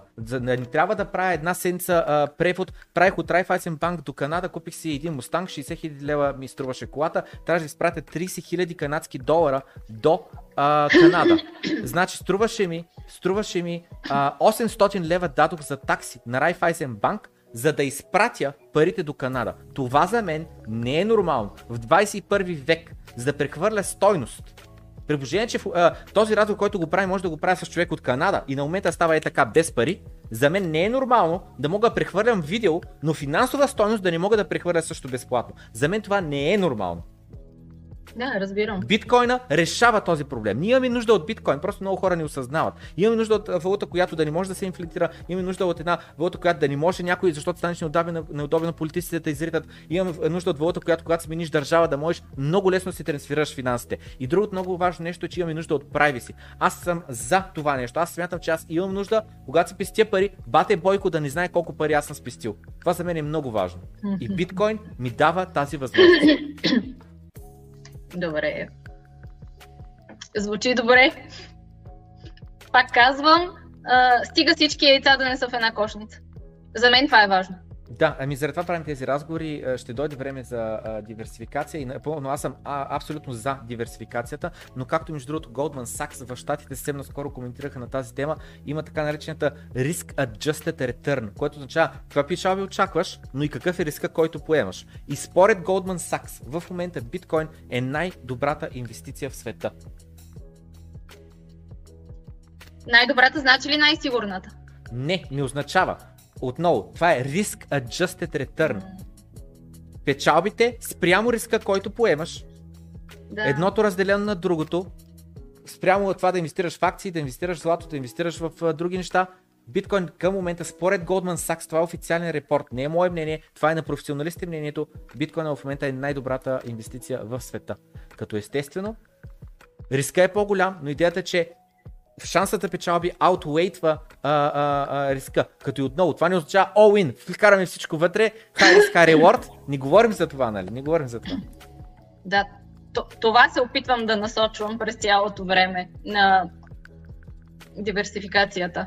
Ами, значи преди 5 години някъде, като живях и работих се още в Англия, бях се прибрал от Варница, бях се прибрал във Варна, ходих до няколко банки и го питах, мога ли да изтегля заем като имам а, доход от чужбина. Тогава а, работих а, като контрактор, което означава, нали, че нямам постоянен договор, който да ми е гарантирано с а, такова, как се казва, а, а, с почивни дни и така нататък. Ами съм контрактор, който означава, че имам една седмица предизвестие аз към компанията, те към мене, специалист, който го наемаш на по-висока заплата, но и съответно чакаш да го наемеш за седмица, 2, 3, 3 да. месеца, 6 месеца за по-кратко време. В момент при нас е граждански договор без срок. Точно така. В смисъл и... с определен срок, къс срок. Да, и в, и в Англия това нещо е много, много развито, в смисъл, че там всеки един, който стане добър в сферата си, става контрактор. Защото заплата ти се увеличава на момент с 50-60% и това, че губиш а, а, 20, та няма и 20, 20 дена, да ги речем, почивки на година, просто си заслужава на фона на парите допълнителните, а, които вземаш. И когато дойдох в България и ги попитах нали мога ли да взема ипотека, общото казаха, че не, не може а, поради еди си каква, еди си каква причина. Попитах, добре, ако искам, примерно аз да финансирам процент от а, а, такова, от а, имота, нали, колко процент ще ми искат и тогава ми казаха абсурдните 85%. Аз казах, аз ако 85%, 85%, аз направо да събера 100% и да такова, и да, и да се купя направо жилището в кеш. Да, би ли разяснила ако си запозната с хората от чужбина, какви възможности имат за закупуване на имоти в България, включително и за чужденци? Не български граждани. Да, запозната съм, за съжаление. А, общо взето, по-скоро ще им разясня какви са им ограниченията. Защото забелязвам, пишат ми доста хора а, от чужбина, главно тези, които са чели блога ми или са гледали видеята ми. Сега, ако трябва да обобщя, ако сте българин, който е с доходи в чужбина, от чужбина, със сигурност ще вземете а, така, по-малко пари, ще трябва да а, влезете с по-голямо самоучастие, в някои ситуации ще платите по-висока лихва, ще ви гледат повече под лупа, кредита ви ще се случи по-бавно и по-трудно, ще трябва да представите повече документи, а, ще имате отежнения, в смисъл, че ако сте взели 100 лева кредит, между две, някога беше до 12 вноски, сега вече няма чак толкова, но, но между 2-3, понякога до 6 вноски по кредита ще ви се блокират, които, т.е. вие плащате лихви на тия вноски, обаче те стоят блокирани по сметката ви, а, за да може да се ограничи риска. После ще говорим за риска и ще трябва да вкарате някой другарче на местно ниво, което да ви разпише договора за кредит, защото банката се притеснява, а, че вие сте, а, не сте на наша земя. А, освен това, ще гледат доста повече под лупа, ако вие пазарувате не в така големи градове. Това го обяснявам много трудно на хората, които работят в чужбина, защото те обикновено са в пъти с по-високи доходи от българите, които работят в България. И те не могат да го разберат как е възможно при положение, че моят доход е примерно 3-5 пъти по-висок от дохода на Иванчо в България, банката да ми дава по-малко пари би по-трудно. Как е възможно? Ами, банките у нас са си преценили, че а, няма как да си ограничат, да първо да си проверят риска достатъчно а, добре за въпросния Иванчо, ако живее в чужбина. И за това налагат рестрикции. Рестрикциите са влез с повече пари в сделката, задължително човек на местно ниво, който, който да, как се казва, да ти пази страх, да търсим от него а, кредита, ако, т.е. той може да бъде съдлъжник, но може да бъде и човек, който просто да е лице за контакт с теб и, а, и те гледат под лупа. По-трудно е. Доста по-трудно. Трябва да го знаете. Мога да ви кажа, че съм отказала доста хора, а, които са искали м- да вземат кредити тук, просто защото понякога виждам, че няма смисъл. Той иска 90% в кредит.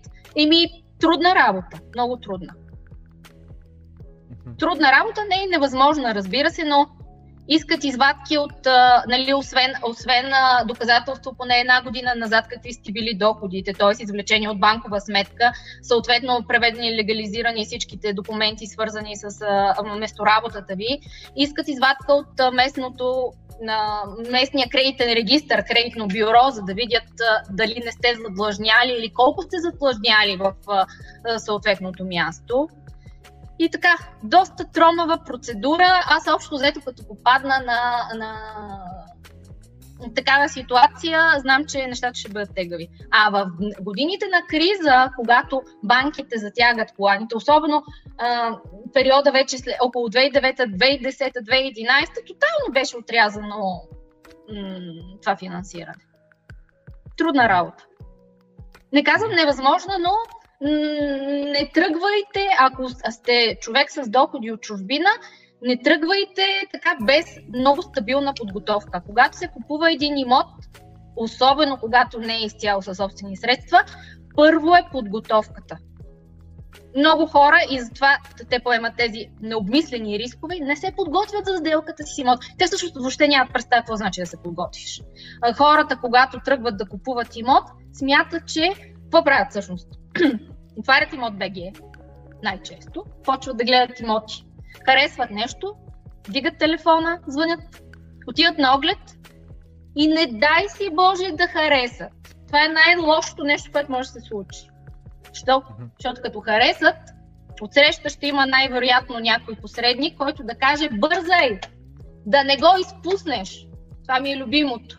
И той влиза с едни пари, най-често ние брокери да го наричаме депозит или стоп капаро, дава едни 1000-2000 е, лева, евра, няма значение да го спре и после почва да мисли, ма може ли да финансира, ма колко може да финансира. Някои, които са по така а, мислещи в перспектива хора са влезли в една-две банки предварително и са попитали може ли да ми дадете хикс пари. И отсреща някой много любезен кредитен инспектор каза, няма проблем. Кажете какъв ви е дохода, той казва дохода какъв е. Може, разбира се, и нашия ще излиза много щастлив от банката.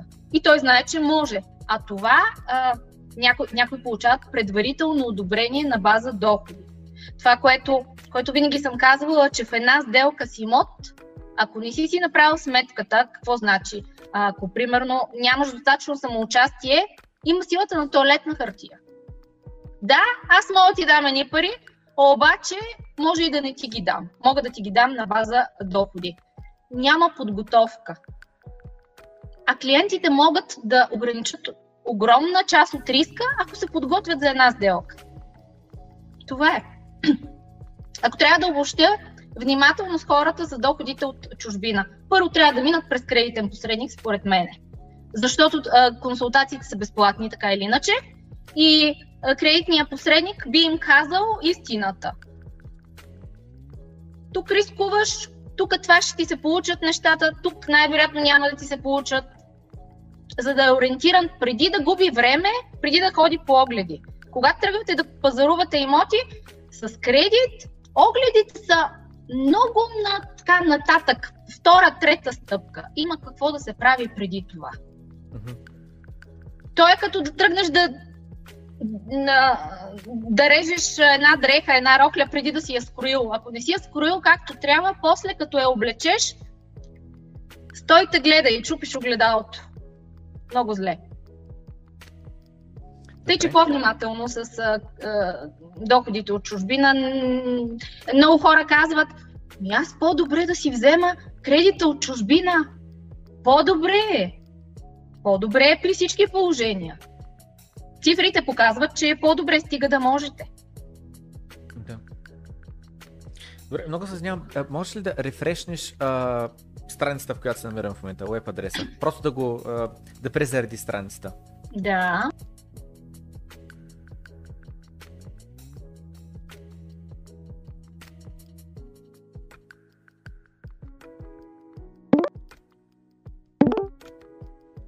Готово. Просто да обновим връзката да, а, тако, да Прекъсва ли? Малко, малко. Не, не, не, добре, аудиото е добре, просто камерата малко прекъсваше и заради това да рефрешнем връзката. Добре, да. ами а има ли, как да кажа, възможност за чужденци да, да инвестират в България чрез ипотека? нещата са. А, нещата тук са още по, по-зле. Значи, трябва, трябва човека да е с постоянно местопребиваване. Ако говорим за стандартните, за физическите лица а, в България, има на, на, специално на аутсорсинг компаниите има чужденци, които са с ЛНЧ при тях няма проблем, но пак трябва да имат, пак трябва да имат самоучастие, ако, ако са на трудов договор в България, говоря. Сега в момента това са две различни хипотези. Чужденец в България работи. Той не се третира по-различно от българина, който работи в България. Но ако е чужденец, обикновено това са инвеститори, правят, правят фирми. сега, естествено, има, има и, нали, тук, е, тук е ограничението за а, пазаруване на земя в а, милата ни родина от чужденци, особено които не са, не са от Европейския съюз. Но м- моят опит е предимно с. Всъщност мога да начертая а, така, средностатистическия ми клиент. Той е а, мъж или жена между 30 и 45 години на трудов договор, обикновено, с добра за а, стандартите ни заплата. Обикновено голяма част от тях са IT специалисти. Те търсят жилищни имоти до 3 стайни апартаменти в София. Не винаги са за тях. Когато, когато а, дойде бума на Airbnb, им чуш, че всеки втори IT специалист искаше да купува 3 стайни до 100 хиляди, за да го дава Airbnb. По възможност, забележете, без почти никакво самоучастие. Защо?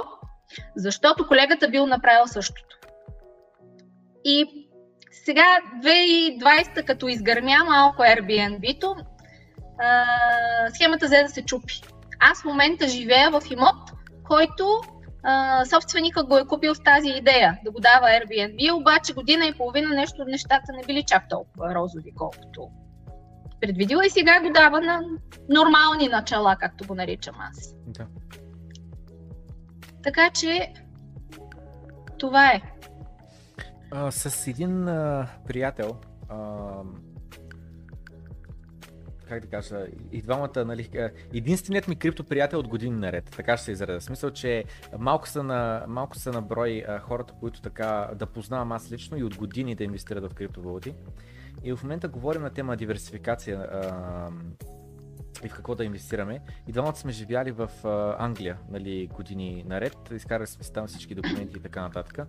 И а, в Англия има много, доста по-развито, отколкото тук buy to let, нали, да купуваш за поднайм, но идеята е, че и през фирма, която тя да ти менажира а, имота и така нататък. Включително ремонти, включително намиране на а, наематели и така нататък което естествено задържа примерно 20-30% от найема, но а, ти вършат цялото менежиране на а, имота и въпросът е, че това са хора, които, това е компании, които, това им е специалността, те са много опитни, знаят какво правят, а, правят го а, еф, по ефективен начин, нали? Докато ти ако сега те първа започваш, нали, да намериш майстори, да го освежиш, не знам се какво е така нататък, много грешки можеш да правиш.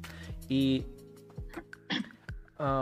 възнамеряваме да отворим там компания с 50 на 50 нали, капитал да, да вложим, да закупуваме имоти през компанията, след което да се ипотекират, за да се купуват още имоти и така нататък. Като нали, това, което възнамеряваме да правим е купуваш примерно между 50 и 150 хиляди паунда а, къща, която обаче да не е в, а, и в, нали, в, не в Лондон, ами... Ето няма в, и как да е в Лондон. А, ами има, как ама съвсем, как да кажа, извън М25, смисъл извън околовръстното, има там и такива имоти, но... Той е но... като, той е като нали, клиентите, които ме питат, искам да купя а, в София за не, нещо между 25 и 30 хиляди евро. Да, да, да. И аз да, искам. Да, да, да. И, и съответно мислям беше, че това, което сме харесали е такива градове като Глазго, като Манчестър, като Ливърпул. А, и, и въпросът е отново пак да е в in the outskirts на града, с идеята commuters, такива, които пътуват до, до града.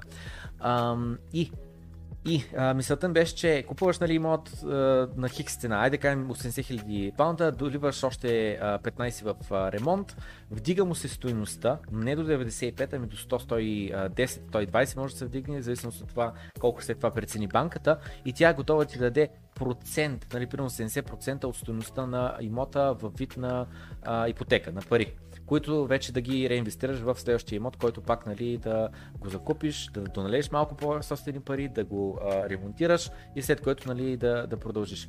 И така, докато свършат нали, парите, които си готов да наливаш а, в, а, в имот. И след което нали, се дава на такава компания. И въпросът е, че а, искам да го офертирам да се направи нещо подобно и за България и просто ми е чудно какви са а, възможностите на чужденец да налива България. Нали, споменахме фирма, а, и по-рано, и за България, да най-правилният път е през фирма ли, която да се учреди? Това е въпрос на данъчна политика, но естествено, че може да купи като физическо лице, няма проблем. Но при всички положения съветвам да се мине през фирма, тя да се занимава с всичко. Аз през годините съм се занимавала с управление на имоти, най-вече на, на клиенти, които сме, ние сме им купували.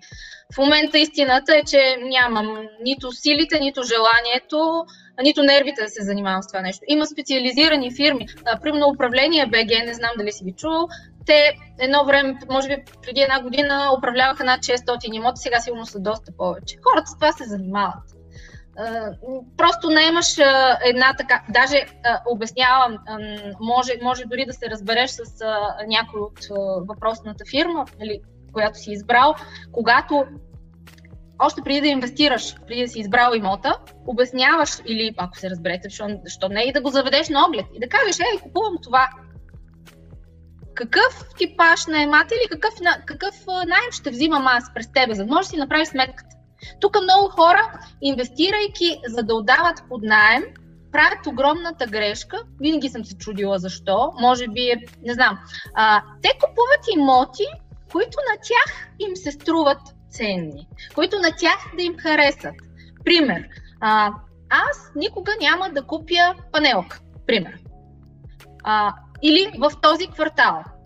Ти ще... Обаче искам еди си какъв процент а, възвръщаемост. Искам еди си какъв найем за еди си каква квадратура. И съм склонен да дам еди си каква сума.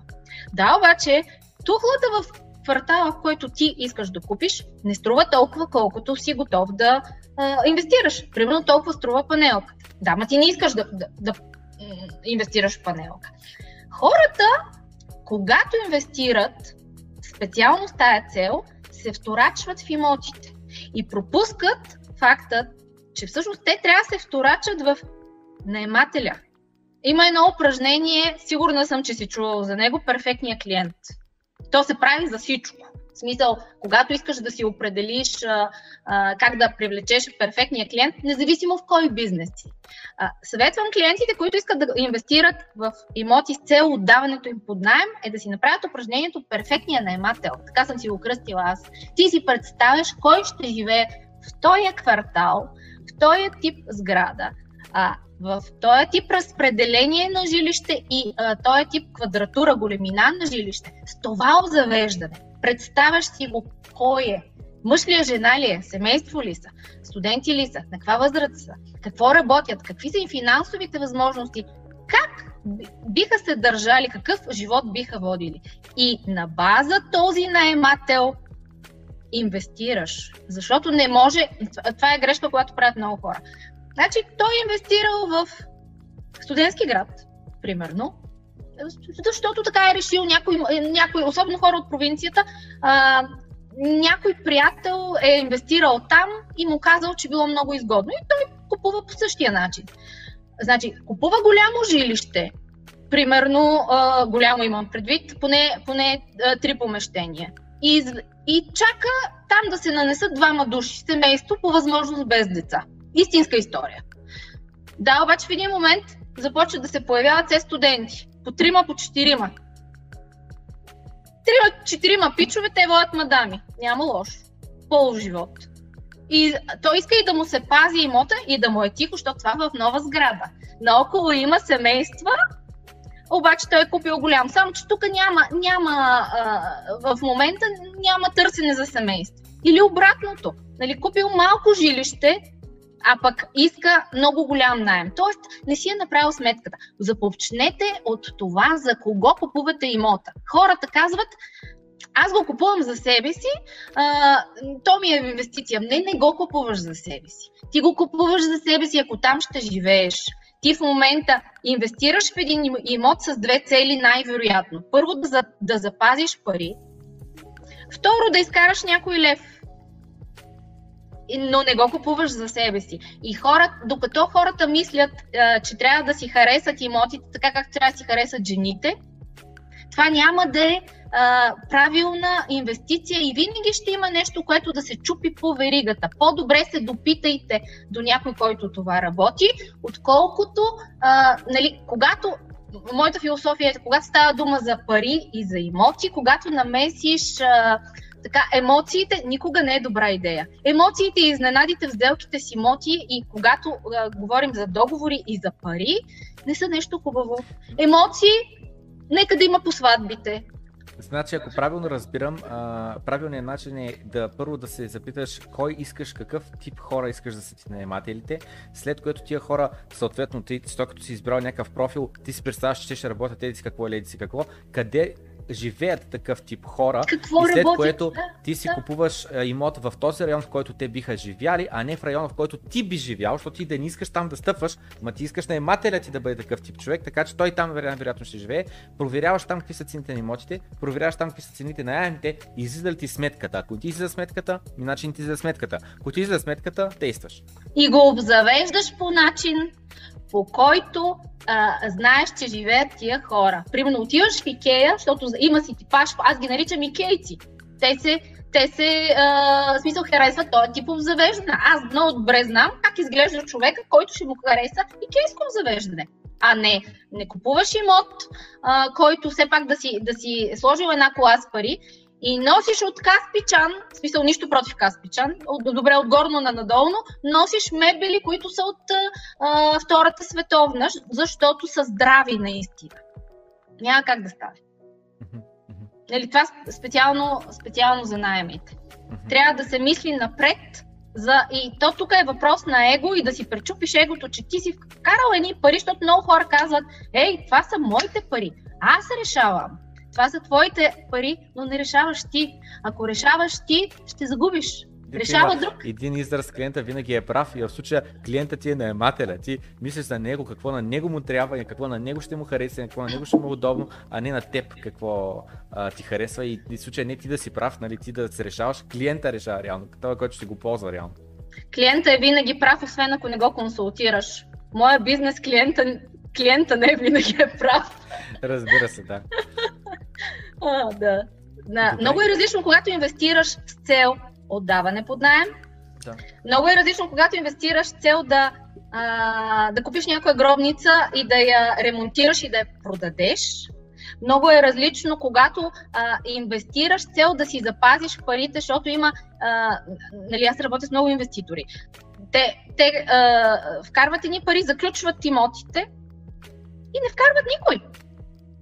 Смисъл, кой пита и каква му е целта? И такива приказки от рода на ми естествено, че искам най-добрия наемател, да е най-богатия, да си плащам а, и, и да нямам проблеми с него и да е културен и да не прави купони. Всеки иска такова нещо. Какви инструменти или по какъв начин а, се прави проучване на тема а, адекватно и обективно, какви са наймите и какви са а, а, как се казва, нали, обективните цени на имоти в определени райони? Много хубав въпрос. Ще започнем там от, как, как не се прави. Добре. Не се влиза в порталите за недвижими имоти и не се гледа цената на квадратен метър. Окей. Okay. Защото, нали, мога да напиша цяла книга защо. Не се прави така. Добре. За съжаление, към момента единствения начин, познат на мен и на доста колеги, е да си направим а, така, анализ от а, наистина случили се сделки. Примерно, аз а, мога да вляза и да видя в еди си кой портал, че в момента се продават имоти в а, квартала Хикс за еди си колко си на квадратен метър, но аз знам, че миналия месец примерно съм продавала в същия квартал, същия типаш апартамент и знам за колко съм го продала. И обикновено, когато м- искам да се ориентирам за найемите, аз се свързвам с определени колеги, които знам, че се занимават изключително с найеми и им казвам за какво става дума. И те ми дават обратна връзка от реални сделки. По същия начин, ако трябва да определя а, цена на имот, а, примерно, който трябва да продам, има, има няколко начина, но на, за мен е най-пагубният начин, искам да го подчертая дебело, ако сте решили сега да продавате пак имот, въпреки че отивам в друга тема, защото тя е много голяма, а, най- най-тъпото нещо, което може да направите, е да го пуснете в порталите за недвижими имоти на цена, която смятате, че ви трябва или че заслужава. Под надслова дай да пробвам. Защо е, защо е пагубно за имота? Защото ако вие много силно не сте адаптирали пазара, а, офертата, ние го наричаме офертата се изхабява. Тоест, най-апетитните имоти са тези, които са се появили преди малко. Защото още никой не ги е гледал и защото всички брокери, които дебнат и всички а, крайни клиенти, които дебнат, виждат, а, нова оферта. Веднага искам да я гледам. Обаче тази оферта, тя започва да старее.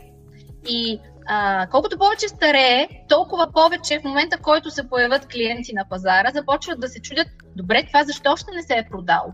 И ако то е на неадекватно висока цена, вие хабите едно злато. И това не е интелигентният начин да проверите каква е адекватната цена на имота ви. Има начини, примерно, да се консултирате с а, специалисти, които са продавали имоти в същия район, за да ви кажат реално колко струва.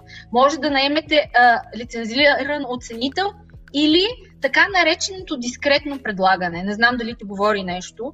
В, а, понякога тестваме. А, да речем, аз имам база данни, която е на около 900 колеги. Брокери в цялата страна. Предимно в София, но а, ако аз искам да тествам а, дали това е цената на определен имот, аз го пускам на имейлите на тези брокери, 900 човека, за да видя има ли интерес. Но този имот, той не влиза в интернет пространството. Той никъде не съществува по сайтовете. Клиентите не го виждат. Ако аз видя, че има интерес, виждам, че офертата си заслужава на тази цена. Но ако никой не, не, не поиска да го види, аз знам, че трябва да редуцирам цената. Тоест, в порталите за недвижими имоти има както много ниски цени, така наречените набирателни, не знам дали нещо ти говори, а, така и много високи цени. Може да има различни причини да са много високи цените. Може да е фалшива оферта отново, може да е оферта на а, собственик, който тотално не знае къде се намира. А, ако са набирателни, може да. Това са агенции, които нямат клиенти, пускат фалшива оферта, за да може крайния клиент, частното лице, а, да звъне на тях, да попита и да, да, за офертата и да поиска да види имота, а оттам най-вероятно ще чуе а, обяснение. А, ние преди малко го продадохме, или собственика е в чужбина, или е на село с майка си и баща си, или се е разболял. Не може да го гледате, ще ви предложим нещо друго. Това е въдица за а, хора, които си търсят сами и не знаят а, как работи, за съжаление, пазара ни. Тоест, а, а, няма как да се, да, се, да се ориентирате, като гледате. Значи някои оферти ще ви се видят много изгодни, а те може да не са истински. Там може да видите а, надслов само за частни лица, само за директни клиенти, само за клиенти на агенцията. Или може да са а, неадекватно високи цени. Тоест, най-добре или най-добре е да се, да се свържете с някой, който работи това и е имал сделки в района. Или негови колеги са имали сделки в района, за да може да се ориентират. Сам, а, освен ако не обикаляте по, строителни, по обектите, ако не говорим за ново строителство, само и единствено това са незавършени сгради, да се ориентирате, да видите, примерно, а, строителя или инвеститора Хикс на колко на квадратен метър продава. Или съответно по сайтовете, разбира се. Това е положението а, към момента. Няма база данни, както няма адекватна база данни за цените на квадратен метър а, по отношение на а, реално сключените сделки от агенция по вписванията, защото предполагам си наясно, че българина все още доста често крие цена, за да. съжаление преди години, като се интересувах в Англия да закупувам а, а, къща, а, в Англия е, как да кажа, поне тогава беше а, стандарт а, да има една цена имота, но то да се очаква да платиш повече. И примерно, листната е 175 000 паунта, но тя естествено, че няма да се продаде 175 хиляди. Очаква се 190, 200, който колкото нададе. На, на Буквално да. И ни приятели е така на имот, който беше лиснат за, 2, за, извиня се, за 400 хиляди, те платиха 450, за да затворят сделката. И а, в България пък сме за други неща, не знам за движимото имущество, е така, пише цена 2000, продавам лаптоп. 1600 ще приемеш ли? Не, 1900. 1700 става ли? Така нататък. А, а наскоро, не знам с кого разговарях, а,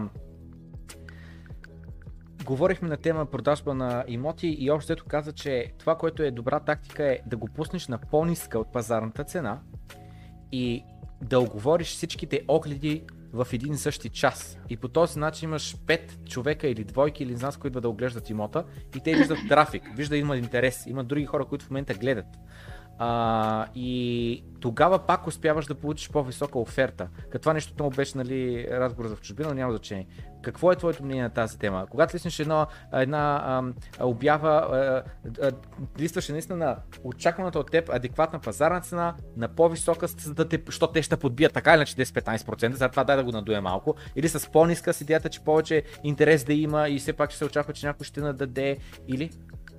За мен най-доброто е да определиш справедливата пазарна цена. Нито по-низко, нито в никакъв случай по-високо. Ако ще се, ако ще се пробва на по-високо, задължително аз го минавам през дискретно предлагане, за да не изхабя офертата. Нали, защото така страда продавача а, нали, за да видя дали, дали не сме сгрешили с определен процент или с колко сме сгрешили, колко ни, колко ни е грешката. Ако една цена е определена адекватно, в момента имайте предвид, че все още на пазара, говоря за София, говоря за жилища, изключително и за София, а, все още нещо, което се появи за продажба и то е завършено не говоря строеж. Та дори и в строеж, но на по-висок етап, то се гълта незабавно. И не, и не говоря дали тухла или ЕПК, говоря и за панелки, говоря за всякакъв тип строителство, което е в а, граници, в квартали, в които има нормална инфраструктура и имотът е стандартен. тоест, при една определена а, така, адекватна цена, няма нужда дори, мога да ви кажа, че това с пазарлъците, ако, ако цената е, е определена адекватно, почти не се стига до пазарлъци и не се сваля цена. А, значи, била съм свидетел на по-ниска цена обявена на имот и се правят така наречените търгове на място. А, не се прави често. Искам да ви кажа, че м- усещането не е много добро за купувачите. Все още ние нямаме изобщо тая култура и нагласа и клиентите се сърдят, чувстват се, но доста гадно се чувстват. Дори търся думата в момента, чувстват се изнудени. Не, а когато, когато е, това нещо е обявено а, като а, един вид а, аукцион, като търг с надаване, да, хората имат нагласа, но съм била свидетел на имот, който звучи изгоден. През 15 минути оглед след оглед излиза брокера на продавача или продавача и казва сега който даде най-много и съм била свидетел как половината от хората си тръгват псувайки. Да, естествено този човек накрая продава, ама то пак зависи защо го правиш, на каква цена го правиш. За мен златното правило е определи нито по-висока, нито по-ниска определи адекватна цена, което си изкуство. Добре. Какво мислиш за две неща, две идеи? Едното е, ако нещо се продаде твърде бързо, ми може би се го продал твърде ефтино. И второто, че понякога за определен имот на определена стойност има правилния купувач. Може за 100 000 човека да не си заслужава цената. Но за хората, които работят на една пресечка, за хората, на които точно им съвпадат стаите, този имот има точно тази цена, която ти търсиш. И ако имаш там наемател и ако не си не бързаш да го продаваш, а дори можеш да го продадеш като той е готов с наемател, купувач се избира дали да маха наемателя след 2 месеца или да го оставя да си а, му тече найема. Аз не виждам лошо една оферта да стои 6 месеца, че е една година в сайтовете. Пак зависи защо го правиш. Винаги съм се очудвала на хора, които а, казват не бързам. В смисъл, когато вземеш някакво решение, независимо дали купуваш или продаваш, моята глава е, че ти си взел да а, да правиш нещо. Да, не го правиш на всяка цена, но това е една цел, която имаш и е една неотхвърлена работа. А, докато ти това нещо не го осъществиш, то ти стои неотхвърлено. В ситуация, в която ти продаваш и имота ти а, виси една година в порталите, това категорично не е добре. Да, ти може да чакаш човека, който да е един на 100 или един на 1000, но той може и да не се появи. А, трябва да, да, да си а, изясниш целта, продаваш или не продаваш. Ние го имаме този израз. Той продава или не продава. Защото се получава, абе, то, то, е, то е много често се получава при купувачите. Не знам какво искам, ама не е какво да е. Всъщност, а, работата на, на, на брокерите, голяма част от случаите е да помогнат на клиента да разберат това какво да е, какво е. Защото един човек, който пък тръгва да купува, той много често не знае какво иска. Или в процеса на търсене му се променя това, какво иска, приоритетите. Така че не, не е добра идея а, да се чака прекалено дълго. Ако просто решаваш дали наистина го правиш или не, защото сега ще ти дам пример с купувачите. Много често, много често с мен се свързват хора, които имат една сума, която нито е голяма, нито е малка. В смисъл, тя по принцип е голяма. Да, конкретика, 50 000 евро.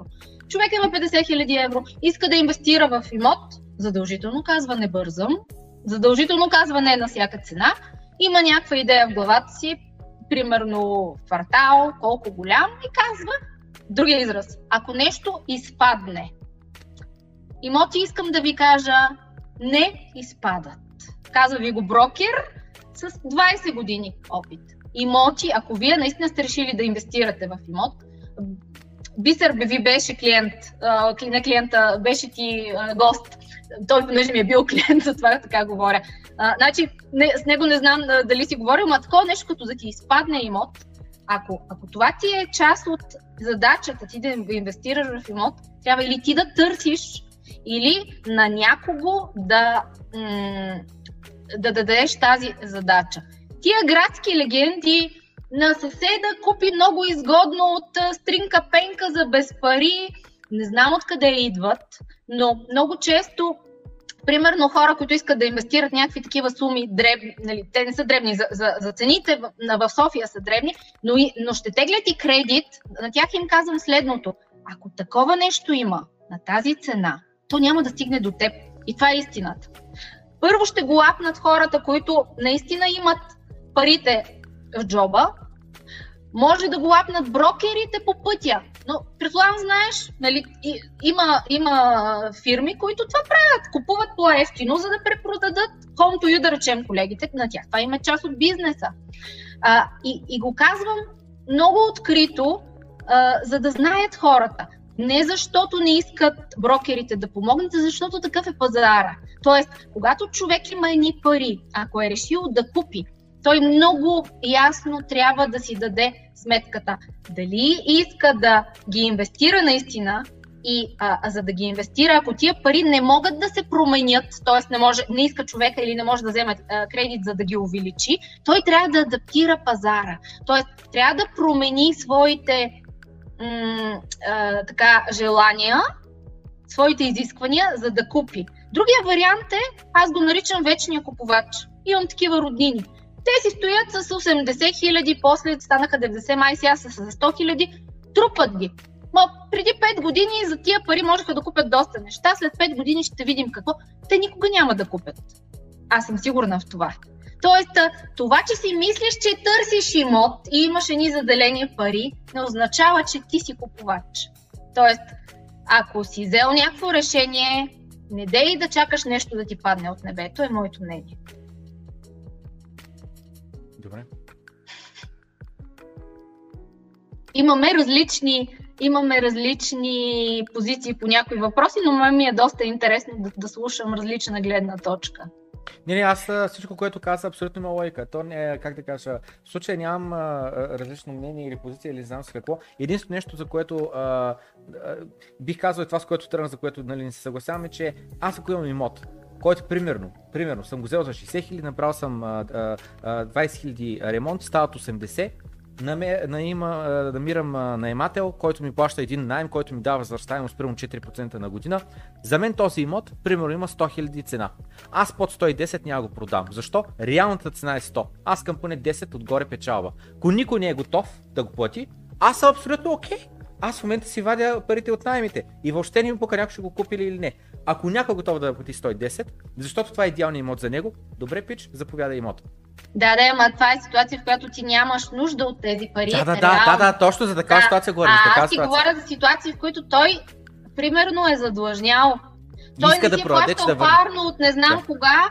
А, чусарицата го погват и той седи и чака да си вземе 110. Еми, Да, това да, не да, е да. оферта. Ние като си назор намаляш цената, за да продадеш, разбира се, да. Малко хора разбират всъщност кога са назор.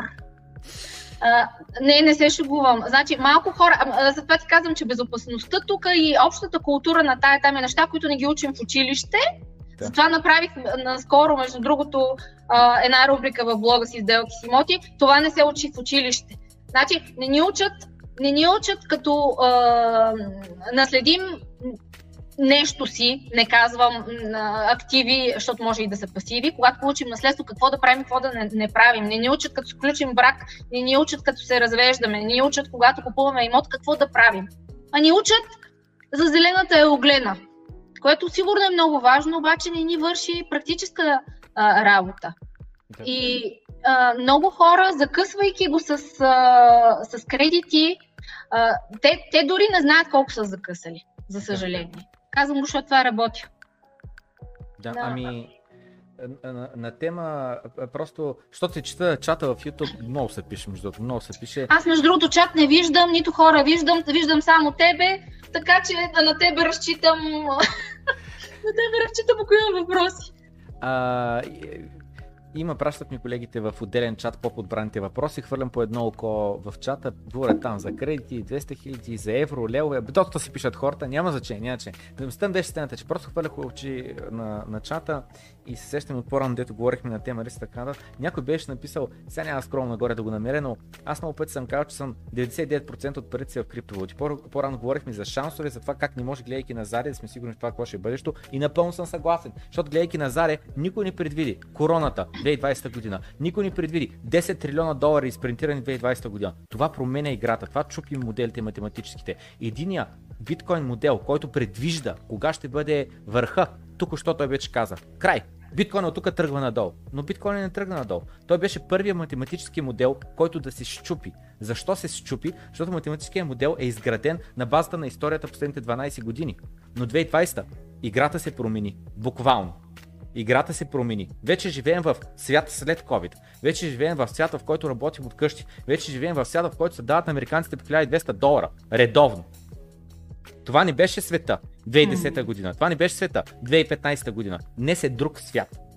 И съответно, а, някой беше написал, нали, там, нали, казваш 99% от парите си в биткоин, пък сега говориш за 2-3 години, имаш напреде пари. Ами, аз работя.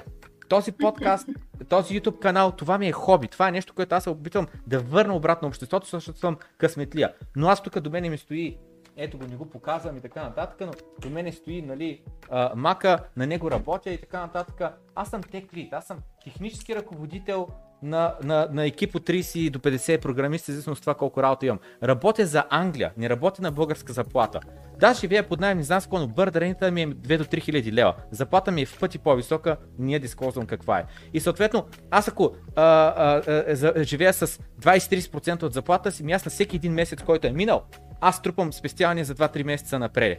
За 6 месеца аз съм натрупал вече за 2-3 години напред спестявания. Съответно, мисълта ми беше следната част.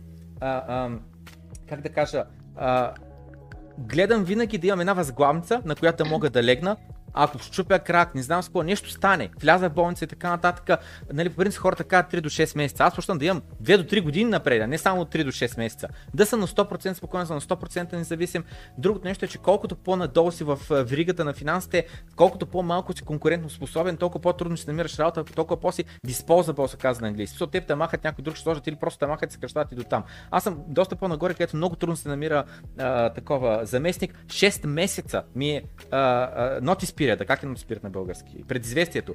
6 месеца. И това е просто, защото може да се намери трудно човек, който да ме замести. И след това, което изкомуникирам в момента е, че а, на, тема, а, на тема, как да кажа, финансова отговорност, на тема плануване на бъдеще, на тема гледане графики назад и прожектиране напред, тези неща се чупят, не са верни, защото стана короната. Вече живеем в друг различен свят и, а, и за имущество сега, нали, дето говорим за а, нали, да си в една ситуация, в която ти ни бързаш да продаваш и да си в друга ситуация, в която ти си назор да продаваш и дето нали казваш хората неадекватно преценяват колко са назор да предават. Ами, когато им спрат тока, вече ще осъзнаят, че имат нужда от а, пари. Да, ма това вече, там вече е късно. Това се опитвам а, да, да науча хората, че всъщност не трябва да чакат това и че трябва да се ползва този момент, трябва да се ползват специалисти. Той, ако трябва да дам пример с процеса на покупка на недвижим имот, и, и той е пример, който дадох, че първо гледат в а, сайтовете и ходят по огледи. Трябва да се започне с разписването на финансите. Значи, като дойдат при мен, като кредитен посредник, като кредитен консултант, аз всъщност им давам едни големи въпросници да попълват. И един от най-важните въпроси, които задавам, е каква вноска може да си позволите по кредит. И когато ги виждам на живо е много интересно, защото много често а, на този въпрос ми се отговаря с а, аз в момента плащам еди си какъв найем. Аз казвам, не това е въпроса. Аз питам каква вноска може да си позволите по кредита. А, следващия отговор е, сега като ме питате, сега като се замисля, те сега са се замислили, разбираш ли? А, трябва оттам да се започне. Хората, които теглят ипотечни кредити, много често задават въпроса какъв кредит може да ми отпусне банката, като, като размер кредит или за какъв срок. Много рядко се тръгва от най-важния въпрос. Каква вноска мога да си позволя в момента и каква вноска бих могла, могъл да си позволя, ако нещата се щупят за, те казваш, 3-6 месеца повече, или като се вдигнат лихвите, не ако. Мог... Тоест, трябва оттам да се започне. Другия да. въпрос, който е изключително важен, на който а, някои хора ме гледат, все едно им говоря за биткоини. А, какво е самоучастието ви? Тоест, не се предполага, че трябва да, има, да влезеш с пари, а винаги трябва да, да предвидиш все пак някакъв буфер. Не, че не, не работим 100% кредити, но тук нещата много често се чупят. Говоря в момента за хората, които, които купуват ипотеки, защото те стават все повече. Това е факт. И, и друго, другия момент, на който ако сте решили да инвестирате в имот с ипотека и трябва да си направите много добре сметката, особено ако нямате достатъчно самоучастие, това са оценките на имотите. Добре, имам два въпроса. Два въпроса преди да ги забравя, защото са много важни и са обвързани с това, което го сега говориш. Първо, много съм очуден. Наистина съм много очуден, че има ипотеки без самоучастие. Как така има да направя съм очуден? А, нали, в Англия обикновено ти искат минимум 10%, но почти никой няма ти даде ипотека 10%, освен ако не си изрядния, ама идеалният а, кандидат, който има 10 бона заплата, пък месечната ти вноска ще бъде 500 паунда, тогава ще ядат нали, на, на 10%. Иначе искат 20-30%, колкото по-нагоре, толкова по-добър лихвен процент и дават и така нататък. Но, но, ами за ситуация в която ти имаш парите. Абсолютно примерно. Да кажем, а, нека с по-големи цифри да работим 1 милион евро. Имаш 1 милион евро, искаш да купуваш имоти. Нека кажем Примерно 200 000 евро ти е средна цена на апартамент. Може да купиш 5 апартамента. Нали, термина leverage, където увеличаваш риска, но увеличаваш и печалбите. И ипотека в случая ти не че ти трябват пари, за да ги купиш тия имоти. Просто идеята е, че просто да купиш имотите и след това да, да тече един а, а, найем а, теоретически е по-малко изгодно, отколкото да ги ипотекираш тези пет имота, които ти си закупил, да се освободи един капитал, който да го инвестираш вече в допълнителни имоти, от които нали, отново да завъртиш колелото, дето се казва. С идеята, че леверидж правиш, увеличаваш риска, защото ако са сринат парите на цените на имотите, ако а, а, нямаш наематели и така нататък, нали, риска се е увеличил. Но в същото време и шансът за печалби се е увеличил, ако найема от който вземаш е по-голям от нали, а, Uh, такова, стоеността на ипотеката, която изплащаш. Так, какво ти е мнението на тема? Не, че имаш нужда от ипотека. Ти използваш инструмент на увеличаване на печалба? Значи, правиш го само ако можеш, баба ми го каза, ще го кажа груба, ако имаш дупе за риска, а, ти си взел а, едни пари, и, и, а, ипотекирал си един имот, за да купиш друг имот. Нали това ми казваш? Няма лошо и аз съм го правила. Въпросът е, ако да си представиш, че а, идва короната или не, не някаква друга тяра и ти нямаш наематели. Тоест, тая вноска, която ти ще я плащаш, колко време можеш да издържиш да я плащаш от джоба си, ако нещо се срине. Защото хората, една от грешки, които правят, за, а, инвестирайки, за да го отдават под найем, т.е. купувайки имот, за да го отдават под найем, те смятат, че годината е 12 месеца. Но това въобще не е така, когато отдаваш имот под найем. Значи, ти имаш разходи. Примерно, особено ако, ако си а, заложил имота, ти задължително трябва да го застраховаш. А, да не говоря, че ако си нормален човек, дори да не си го заложил, пак трябва да го застраховаш, но няма значение. Ти имаш данък върху имота, ти имаш а, застраховка, ти имаш амортизации, ремонт да направиш. А, пригответе си поне два месеца в годината, в които нямате наематели. И може да се стигне примерно до 8 найема. Може годината да ви е 8 месеца, а не 12.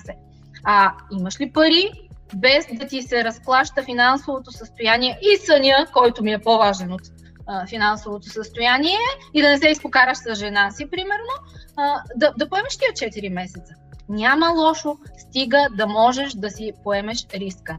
А относно ипотеките и 100% ипотеки, м- сега а, аз ти говоря нещата де-факто. Де юре нещата а, изглеждат различно. Де юре банките финансират до 85, по изключение до 90%, някой, някой а, финансира до 80% или панелки, примерно до 70%. Аз ти говоря реално как се случват нещата, а не на хартия. Ти като отидеш в банката Хикс, тя ще ти каже задължително поне 15% самоучастие. Ама така са да юре нещата. Ма те да юре са и всички трябва да купуваме в, по нотариален акт на това, което плащаме, пак те не го правят.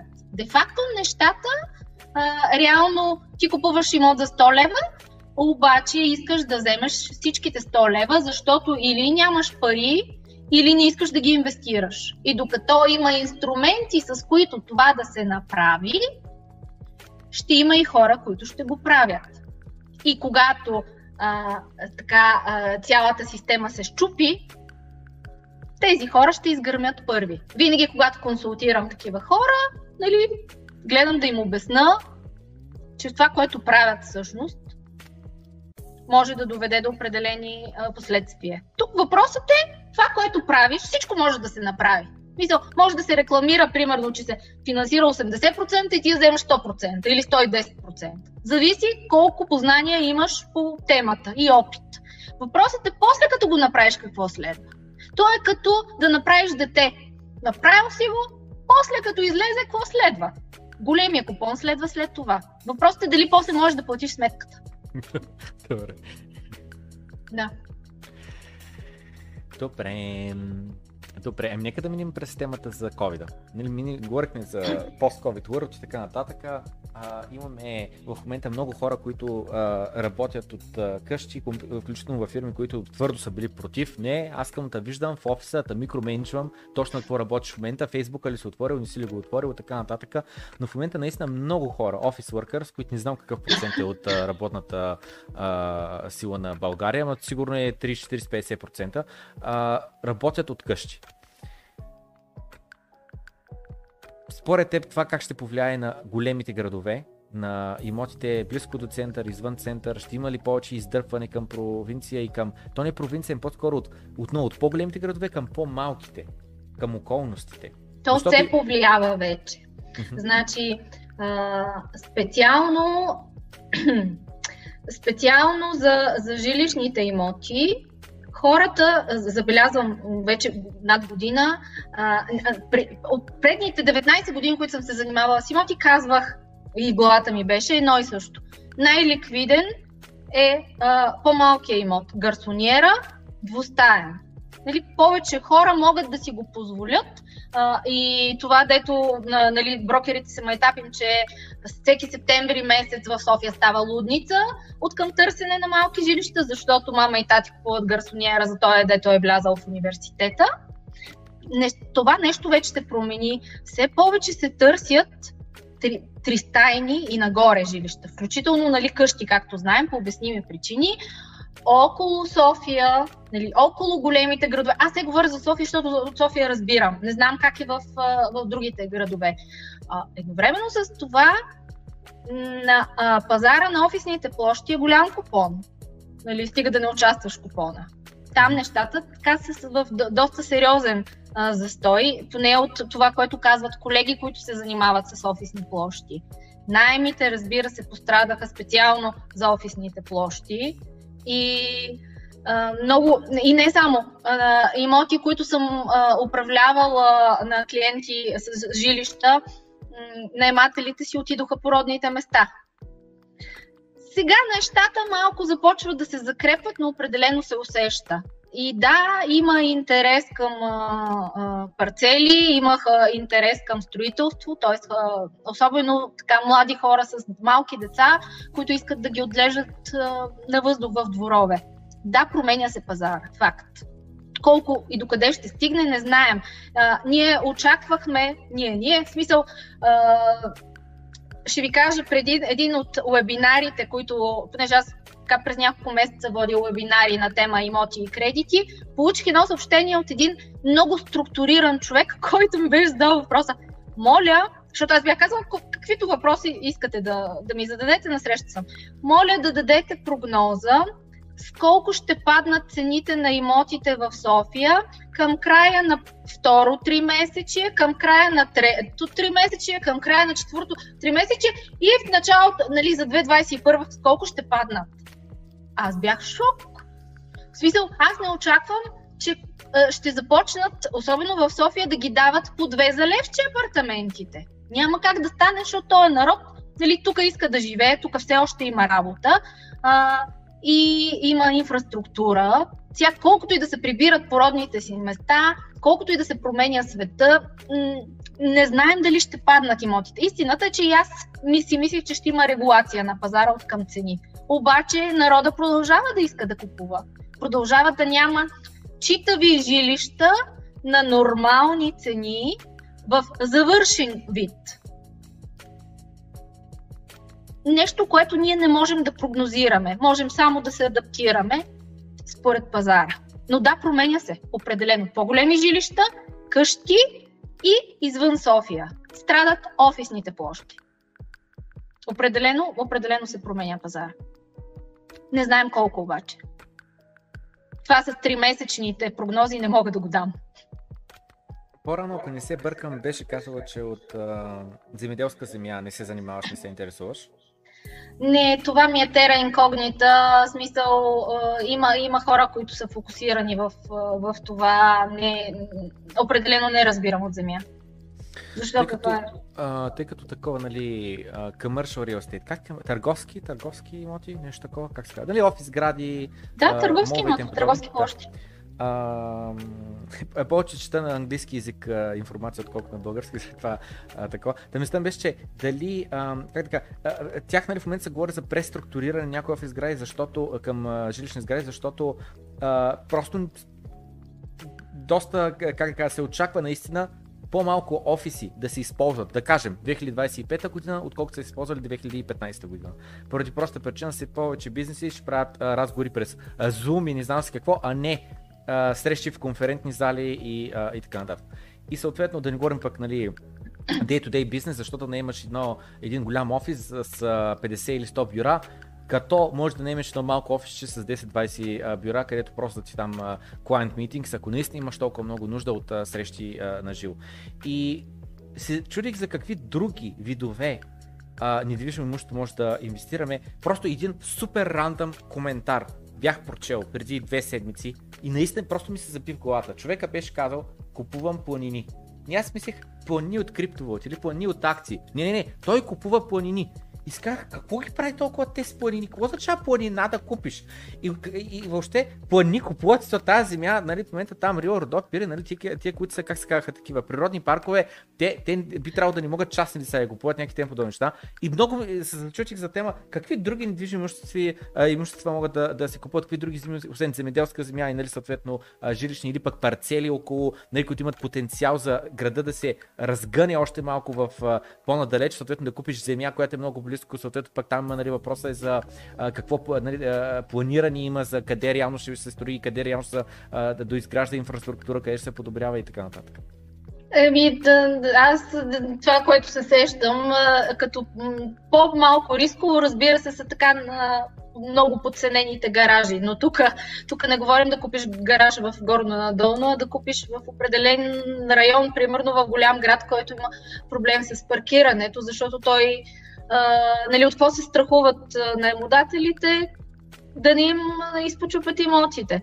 А, така, вероятността да се амортизира един гараж, наемодателя, не, ами наемателя трябва да се постарае доста. Нещо се развиселяваш. Но... Защото това е, аз реших тази тема да не я повдигам, защото всеки път я повдигам и хората Верно. ми се смеят, защото гараж аз си казвам, не искам купувам апартамент, искам гараж да купувам, защото... Напротив, това е много добра идея, защо? Защото ти струва малко, първо затваряш по-малко пари, да. А, тоест, да, разпределил си в, повече кошници а, яйцата. Нали? Напротив, защо? Защо трябва, да, защо трябва да затвориш на куп 100 хиляди, като можеш да ги разпределиш по 20 или по 10 и после да развържеш? Значи ликвидността на имота а, е много важно. В смисъл на, на, на, на актива, не на имота. Тоест, когато, когато идва при мен някой и ме пита, кажи ми сега, а, какво да купя. А, да го купя ли това или да не го купя? А, в този имот ли да инвестирам или в другия? Значи трябва да инвестирате в такъв имот, който ако утре за добро или лошо, дали ако не се про- промени обстановката, нали, ако не падне комета отгоре или нещо от сорта, да може да го развържете възможно най-бързо. А, защо го казвам? Защото пак хора, а, които а, инвестират имоти, купуват нещо, което те харесват. Купуваме примерно много яко ателие на последния етаж, с такива спосявания с кръгли стаи, с някакви странни неща и с примерно 30-40% тераси, дето него много кефи. Обаче той няма да живее в него. Добре, въпрос. Колко хора биха живели на последен етаж в ателие, изглеждащо като космически кораб. Ми не много. Трябва да купиш нещо, което би се харесало на много, много, много, много наброй хора, за да можеш да го развържиш, ако се, наде... ако се наложи. Тоест, това е скучна работа. Обаче, това е положението. Ако искаш да, да си ликвиден, по-точно активът ти да е ликвиден, трябва да се съобразиш с другите. Кофти, ама да. Не, на мен аргумента ми за, за гаражите, нали, как да кажа, е, мисловният ми процес е, че просто съм чул хорор сторис за дал на, е, под найем апартамента, излина се човека с 2-3 месеца неплатени ток, вода, с това опушено, това щупено, куче без да знае хазайна, не знам си какво, амортизирани хиляди неща, а за един гараж реално стената ли ще щупи човека? Той ще пази стените, защото си чукне колата, колата ще има повече щета, отколкото стената. Една кружка, като има там голямата работа и съответно мисля беше, че риска, начинът по който гледаме, че риска е по-малък, като един гараж стига, пример, струва примерно една пета, една четвърта или една трета от апартамента в района, то найема му също една пета, една четвърта или една трета от найема на апартамента в района. И съответно ти за едни същи пари получаваш един същи ретърн, но риска се намаля, защото имаш много по-малко износване, амортизация, риск по това в какво състояние ще остави имота после наемателя и така нататък. И така нататък. А празни гаражи, особено в центъра на София, аз съм центъра на София, няма. Три месеца ми отне. Три месеца ми отне, докато си намеря гараж. Три месеца ми отне. И в момента наливам 2500 лева за ремонти, за освежаване, за нова врата, такава, нали, топата и така нататък да, да, да налия. Другия вариант е, но тук вече го правят хора, които, които имат хора, както се казва, които се занимават с това, купуват се а, на помещения, които се, им се променя предназначението. Примерно купуваш зле изглеждащ таван и го преустройваш в ателие, но тук, тук вече това е виш пилотаж а, и има много неизвестни. Тук риска е много голям, защото си намесен а, и с институции и никога не можеш да предвидиш колко време ще отнеме. Първо ти трябва достатъчно добър специалист, който да може да прецени това нещо може ли да стане, защото то може да, да, на теб да ти изглежда, че може да стане, обаче чисто нормативно да не може. Второ, да има кой да го направи, така че да не ти се даде кожата. И трето, вече да си предвидиш пак риска, защото когато се намесят институции, никога не се знае след колко време ще завърши целият купон. Така че варианти има. Винаги съветвам, правете това, инвестирайте в това. Мисля, че всички, всички които, които горе-долу се занимават с инвестиции, би трябвало да съветват това, от което разбирате. И тук съм имала а, клиенти, които казват, и да, да, аз от нищо не разбирам. И тогава трябва, трябва да се довериш на някой, който разбира, но той трябва да те познава. Не може да ми пише Леля Пенка от Каспичан, пак не знам колко, от няма значение, от горно на надолу, да ми каже, имам толкова, кажи ми в какво да инвестирам. Аз не знам историята на тая жена, не знам а, тя а, а, колко може да държи на риск и от какво би си загубила или не би си загубила съня и какви са и приоритетите хора, които ви съветват по интернет, по фейсбук, по телефонен разговор, хора, които не ви познават или не са ви разпитали до дупка да ви кажат в какво да инвестирате. Ако, ако трябва да дам пример, а, нали, ме ме питат за имоти.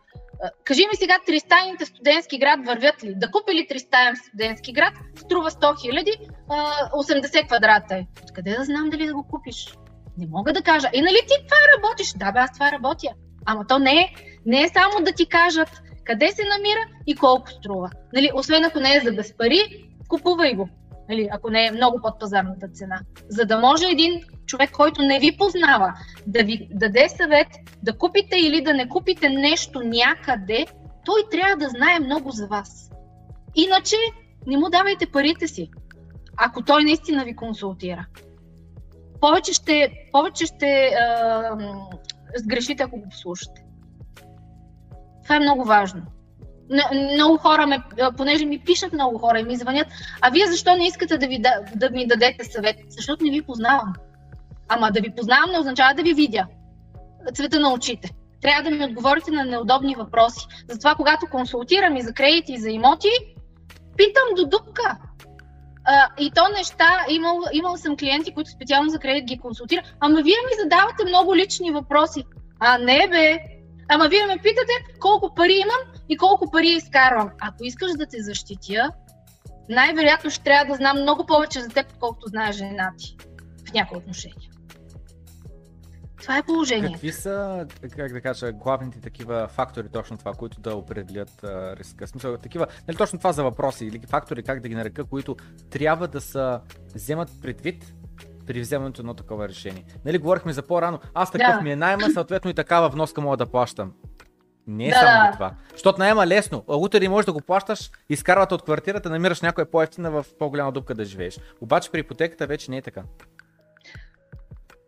Значи, когато си тръгнете от разговор с човек, на който му пука за вас, говоря дали ще е кредитен посредник или ще е брокер или ще е две в едно, а, и който а, си е свършил работата, трябва да имате едно такова. М- в смисъл, малко трябва да сте изморен. Въпросите са много, но а, сега ще се опитам да маркирам. Значи, а, за, да се, за да се случи един кредит и да се случи една а, покупка, има няколко лоста. Значи, един лост сте вие. Тоест, вашия профил като кредитоискател. Кой сте вие? Какво сте, мъж ли сте, жена ли сте? На каква възраст сте? Какво работите? От колко време го работите? Значи, тук се спирам. Ай, пич, нас, ние два, два часа и половина говорим, слуша ли някой все още? Да, 170 човека гледат в момента. Добре. Ще някога трябва да спрем, защото аз После... до момента имам 600 видеа по темата, не знам. Да... Последния коментар е много правилни неща, каза тази жена. А, добре. А, значи, а, а, а, реклама. 6 месеца назад ви трябва ви взимаме доходите, за да ви дадем кредити. Сега клиента, нали, той, той примерно работи сърдечен хирург, той не разбира от кредити, казва, а, аз а, от 6 месеца съм на работа, преди това съм бил някъде в чужбина и си мисли, че 6 месеца гледат банката доходите. Да, обаче това е де юре.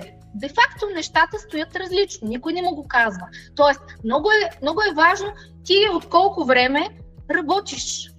А, колко са ти на светло, колко са ти на тъмно. Защото искам да ти кажа, че има хора, дето не знаят какво е бруто и не знаят какво е нето. Или те, то, аз го питам колко взима, той каза 3000, аз гледам фиш за 600. И аз съм в шок. А, в смисъл, такива неща, т.е. какви пари изкарваш, какво е семейното ти положение, защо казвам мъж ли си, жена ли си? Нали, тук някой ще каже, е, това вече не, не, не е така. Случвало ми се жена, а, бременна, това е хубаво събитие. Жената няма никакво, семейството не, няма никаква представа, че това се отразява по някакъв начин на а, желанието им да вземат кредит. Защото в, в главата на много хора фактът, майчеството е един от най-сигурните доходи. И така би трябвало да бъде. Да, ама банките не разсъждават по този начин. За банките, за повечето банки, майчинството не е доход. То може да бъде допълнителен доход. И си представете едно семейство, в което жената до сега е изкарвала примерно 5000 лева и после взима едно добро майчинство, обаче мъжът е в сектора на сиво и то е с 500 лева. И в един момент те разчитат на кредит, а, примерно 100 000 евро, с дохода на жената. Да, ма тя е много бременна. Какво значи много бременна, когато говорим за кредит? Има такова понятие в моята глава. Много бременна значи, когато се е наближил ония срок от 45 дни, а, преди да излезе в задължителния болничен. Защо? Защото тогава могат да ни хванат, че е бременна. И ние и ние а, отиваме в а, едно състезание да избутаме кредита възможно най-бързо, да намерим имота най-възможно най-бързо, преди да, е, преди да е разбрала банката, че тая жена ще ражда, защото после няма да има кредит. И това нещо, представете си, когато примерно идват при мене клиенти и жената е бременна в третия месец, не казва, защото не е казала на никой, така му ли на мене. А, и, и, и тя търси имот няколко месеца. После ми се появява вече с такъв корем и аз съм в шок, нали, вместо да, да й честите и казвам, че има проблем. Тоест, дребнички неща могат да обърнат каруцата. Тоест, какво се опитвам да ви кажа, скачайки от тема на тема? Ако сте си направили труда и сте осъзнали, че имате нужда от консултация от човек, който разбира на тема кредити, преди да тръгнете да търсите имот, не се скъпете на информация. Разкажете му всичко. Ако има въпросник, отговорете му на всички въпроси, без да се чудите, е тая или той сега защо ме пита. Това. Всичко има значение. Значи вие, кой сте, какви пари взимате, какво ви е семейното положение, ще раждате ли, няма ли да раждате, колко деца имате, каква е кредитната ви история. Това е огромна тема. Идват ми хора с по една-две кредитни карти, с изплатени кредити, бият се в гърдите. Аз съм супер кредитоискател, мен всяка банка ще ме, ще ме вземе. Проверявам се в ЦКР и се оказва, че той цъфти и връзва като лош платец, ма той не знае. Защо? Защото така се е случило, че е забавил някакви такси по кредитна карта, той не бил виновен, не бил разбрал и много, много често хората наистина не са разбрали. А, какво се опитвам да кажа? Имали ли сте някога кредит? Кредитните карти също са кредити. Овердрафтите също са кредити. Нещо, дето не е, не, е във вашия джоб и сте го взели от някого, по каквато и да било форма е кредит. Имали ли сте някога кредит? Решите ли да теглите друг кредит, особено ипотечен? задължително трябва да проверите какво е положението в Централния кредитен регистр. Никога нямате гаранция. Никога. Тоест, какво е кредитното ви досие? От там нататък, ако вие сте цветя и рози, стои имота. Банката може да ви е обещала 1 милион на база доходи. Вие да очаквате 100 хиляди. Имота да струва също 100 хиляди. Чакате 100% кредит, примерно. Да, обаче банката казва, той имот не струва 100 хиляди. Има едно понятие, не знам дали ти е ясно, а, дали си попадал, а, оценка на вещо лице, на оценител, лицензиран оценител. Всяка банка а, минава през, през този етап. Тоест, за да се вземе един имот за ипотека като обезпечение, трябва лицензиран оценител да каже колко струва. Тоест, ти можеш да го купуваш за милиони, обаче банката, за да ти отпусне и един лев или евро, трябва лицензирания оценител да каже колко струва. И ти можеш да, да го купуваш за 100 хиляди, ама лицензирания оценител да каже, ами той струва всъщност 80. И сега математиката е следната. От тези 80 банката ти дава 85%. Нали се сещаш, че ние доста се отдалечаваме от стоте. И тук се чупи математиката на доста хора. А, математиката на а, нормалния незапознат потребител, кредитоискател е аз щом купувам за 100 лева и банката ми казва, че ме финансира на 85%, значи аз трябва да имам 15 лева. Нали така? Да, ма не. Някои банки работят на така наречената ликвидационна стойност. Какво означава това? Тоест, те приемат а, вместо тези 100 лева като пазарна стойност, за който а, пазара казва, че имота струва толкова, те приемат, за да си ограничат риска, че този имот струва по-малко. Той може да струва 95-90. Ако решат да се отърват от него, на колко биха могли да се отърват? А, точно така. И тук това клиентите трудно го разбират. Писала съм статии, правила съм видеа с, с, с цифри за... и винаги, винаги примерът ми е с 100 лева, защото се разбира по-лесно. А, да. Вие може да ви е обещано на база доходи милиони. Ако оценката на имота не стига, няма да ви бъдат дадени дори тези, нали, дори 85%. За това какво е решението? Никога не сключвайте предварителен договор за покупко-продажба на недвижим имот и не плащайте капаро. Капарото стандартното у нас е 10% от пазарната цена. Преди да сте сигурни, че ще имате точния размер от ипотечния кредит, който ви е необходим. Тук много хора ме критикуват и казват как да сме сигурни. Те не искат предварителни договори. Всички искат и банките, и продавачите. Има как. Има как. Има банки, които се съгласяват да разгледат по изключение а, да, искането ви за кредит и да мине на, на, на много по-напредно ниво одобрението без да сте платили капаро. Има варианти, но трябва да се подготвите. Тоест, а, схемата имот БГ, гледам, звъня, харесвам, давам пари, в тази ситуация не е работеща. Ако вие сте с перфектно кредитно досие, ако имате супер доходи, ако сте на подходящата възраст, ако имате 50% от цената, правете го. Обаче в а, всички останали варианти, когато не сте си направили достатъчно сметката или нямате, имате примерно под 20% от цената, за мен е руска рулетка а, да влизате с а, 10% и после да чакате да видите колко кредит ще ви отпусне банката, защото в най-добрия случай се вкарвате в потребителски кредити, което пък е другия път към ада. Да, да, ами това, това, това, което говориш, стигам до извода, че просто има много хора, които са а, просто не се замислят, действат без да, без да а, такова, без да, без да си направят цялата сметка, без реално да предвидят всичко и най-лошо случай и така нататък. Преди 7-8 години заминах за Англия, до него момент аз вече бях level програмист, който означава нали, е по-напреднал в професията и въпреки това, заминавайки за Англия, аз проучих въпроса как мога да работя неквалифициран труд, нещо на черно, де да ми се плаща на кеш на ръка на момента с идеята, ако остана без пари, ако еди си какво. Планирах за всеки най-лош възможен случай. Значи аз заминавам с едни спестявания, заминавам с уредена работа. Аз вече бях си намерил работа по интернет. Те ме чакат да дойда да започна.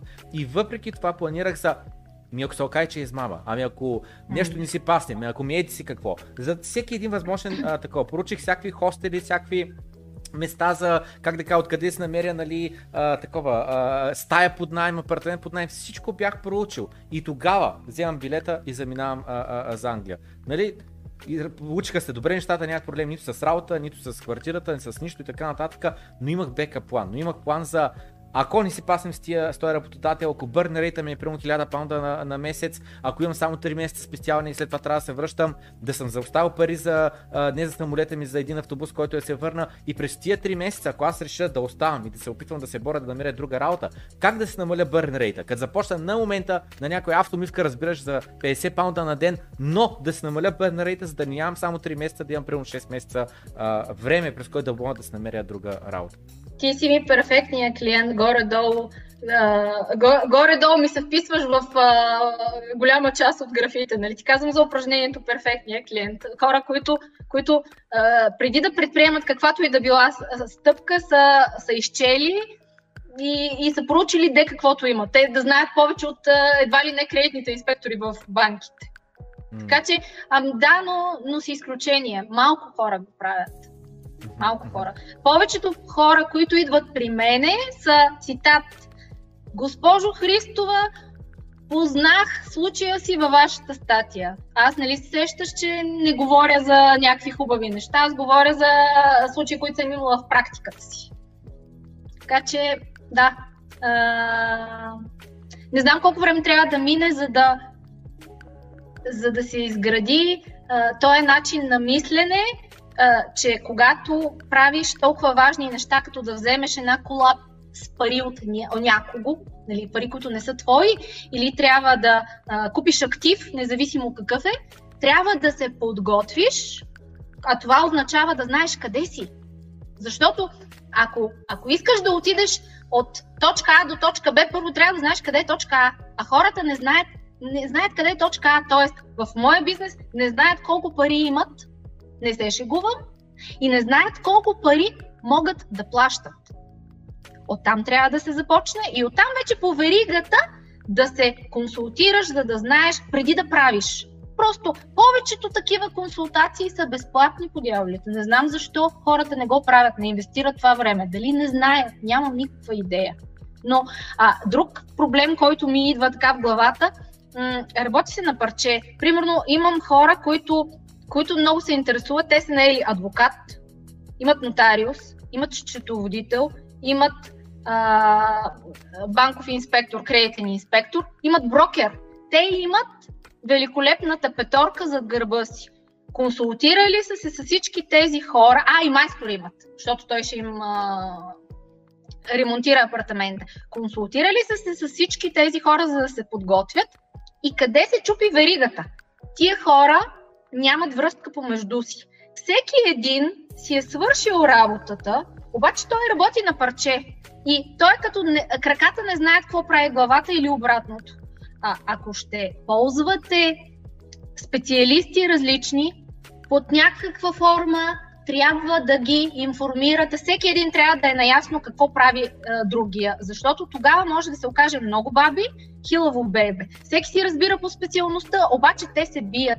Едно от нещата, които се опитвам да консолидирам, нали, понеже съм последните 10 години съм забравил, съм забелязала, че, че се чупи в, в цялата система по веригата, е, че трябва да има човек, ако това не сте вие, ако не сте наясно нали, с целият процес, трябва да има човек, който да знае и да консолидира тия хора.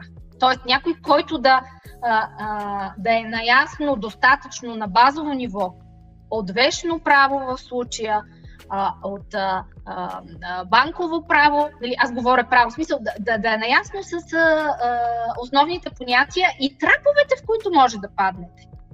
За данъци, за а, евентуални тежести, за на документацията, за договорите и голямата картинка като цяло. Тоест, вие преди да тръгнете да правите каквото и да било, трябва някой да види картинката отгоре. И после вече да раздробяваме. А не на парче, при този специалист, при ония специалист, всеки си свършил работата и накрая резултата е едно голямо нищо. Виждала съм го често. Това е за хората, които отделят наистина много време, пък го няма резултата. Не знам дали успях да иллюстрирам проблема. Мислиш в момента. Или ще? Имам два въпроса, които ми се породиха малко по-рано. Единият е ако си окей, okay, би ли казала ти в какво инвестираш? Спомена, че нали каза имаш един имот, който го пускаш там под найем, в момента ти самата живееш под найем, защото ни излизат сметките на този имот да го притежаваш. А, но 90 или 100% от портфолиото ти е в real estate, недвижими имущество? Не, аз може да се каже, че почти не инвестирам в имоти, аз инвестирам в бизнеса, но а, ако трябва да дам а, това че, това, че правиш хляб, не е задължително да, да купуваш хляб, смисъл да инвестираш в хляб, но имотите, в които съм инвестирала все пак, много хора не биха, така биха се очудили, биха помисли тая, тая наред ли е. Примерно, аз съм инвестирала в панелни жилища. Много хора а, смятат, че това са изхвърлени пари. И пак тук се връщам на много зависи защо го правиш, каква е целта ти, кой го прави. Ако трябва да, да, да дам един пример, ако целта ви е да постигнете определена доходност, мога да ви кажа, че панелните жилища, в който и да било квартал, за брой помещения са с минимум 20% надолу. А ако трябва да да сравняваме найемите, един, на размера на един найем зависи най-вече първо от мястото, после от големината на имота и най-вече как е обзаведен. Тоест, ако вие пипнете един имот достатъчно добре, да, а, ако а, той е в гадна панелна сграда, а не е в красиво ново строителство, това ще се отрази. Но то няма да се отрази толкова много, че да компенсирате а, 20% върху 100 хиляди, примерно. А, тоест, а, м- аз съм склонна да инвестирам в по нестандартни, нали, от гледна точка на а, повечето хора а, имоти. Много често се ме питали а, какво ми е мнението за новото строителство, т.е. Да, да се инвестира в а, незавършени сгради на зелено. Или това, което е. Тъй като не съм рисков играч определено, много хора си мислят, че съм против този вид инвестиране. Напротив, в а, момента истината е, че най-добрите изложения, най-добрите етажи, най-добрите разпределения се купуват на чертеж. Не казвам не инвестирайте в такива имоти, но за да инвестира човек в такива имоти, той трябва да има голяма подготовка. Той трябва да е много наясно първо, ако ще взима, има заемни средства, какви са особеностите. Много хора нямат никаква представа, че не всички банки а, кредитират над 14 или над 15. Много хора нямат никаква идея, че има списъци с одобрени строители в банките. И пак казвам, ако ще инвестирате в, на зелено, принципа е пак същия като с кредита. Представете си, че ги забравяте тия пари. Дали ще влезете 10, 20 или 30%. Не питате а, а, кога ще има АК-16, аз си, естествено, трябва да знаете горе-долу кога ще има АК-16, но в главата си трябва да имате, че АК-16 може никога да няма. И какво правим, ако няма АК-16? Ми не трябва да умираме. И съм голяма фенка на гаражите. а, да. Това е общо взето. На тема имоти и кредити мога да говоря до утре. На тем, ще кажа, от почта по-рано ми дойде тази мисъл на ум, че хората явно се слагат на, на мястото на банката, че банката иска да си ушие гащите. Тя не иска да поема риск. Тя ти дава пари и иска да е сигурна, че им върнеш парите или ако им върнеш парите, че те ще имат нещо, което е на по-голяма стойност от заема, който са ти дали, за да може после, защото им е разход да се занимават после да, са, да го ликвидират този имот това е разход, в смисъл време отнема и съответно нали, трябва със сигурност да е на по-голяма стоеност, че да си я служава този разход, плюс нали, заема, който са ти дали, да е а, поне на стоеността на това, което ще получат обратно от продажата, ако не и повече.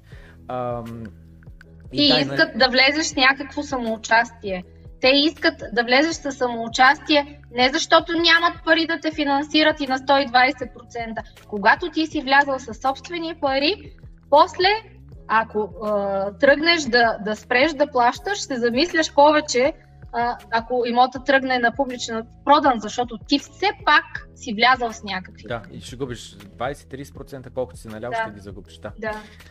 Добре, ами има един въпрос, който не сме го дискутирали, който е, беше за каква е причина според вас, поради която имотите в София да са на цени за квадратен метър близки или равни на имотите в други европейски столици, при условие, че в България е значително по-ниска работната ръка като материали. Нека съвсем леко да го променим а, въпроса на тема. Не само, ма пък София а, ти го специализираш, ще я кажа като цяло какво мислиш за инвестирането на, а, в имоти в а, чужбина, ако си българин, България ли е място за инвестиране, ако живееш в София, София ли е място за инвестиране, ами какво, например, Стара Загора, ами какво, например, Варна, какво, например, че редовно се шегуваме тема Сланчака, купуваме там едни а, апартаментчета за по 15 000 евро и така нататък. Какво ти е цяло идеята, мнението за инвестиране в имоти, които са на дистанция от теб?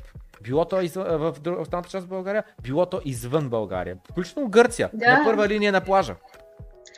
Знаеш ли, че да преди известно време научих, че в една част от Италия има къщи в нали, на обезлюдени провинции, деца, за които знаеш ли за колко ги купуваш? 10 000 евро. За едно евро.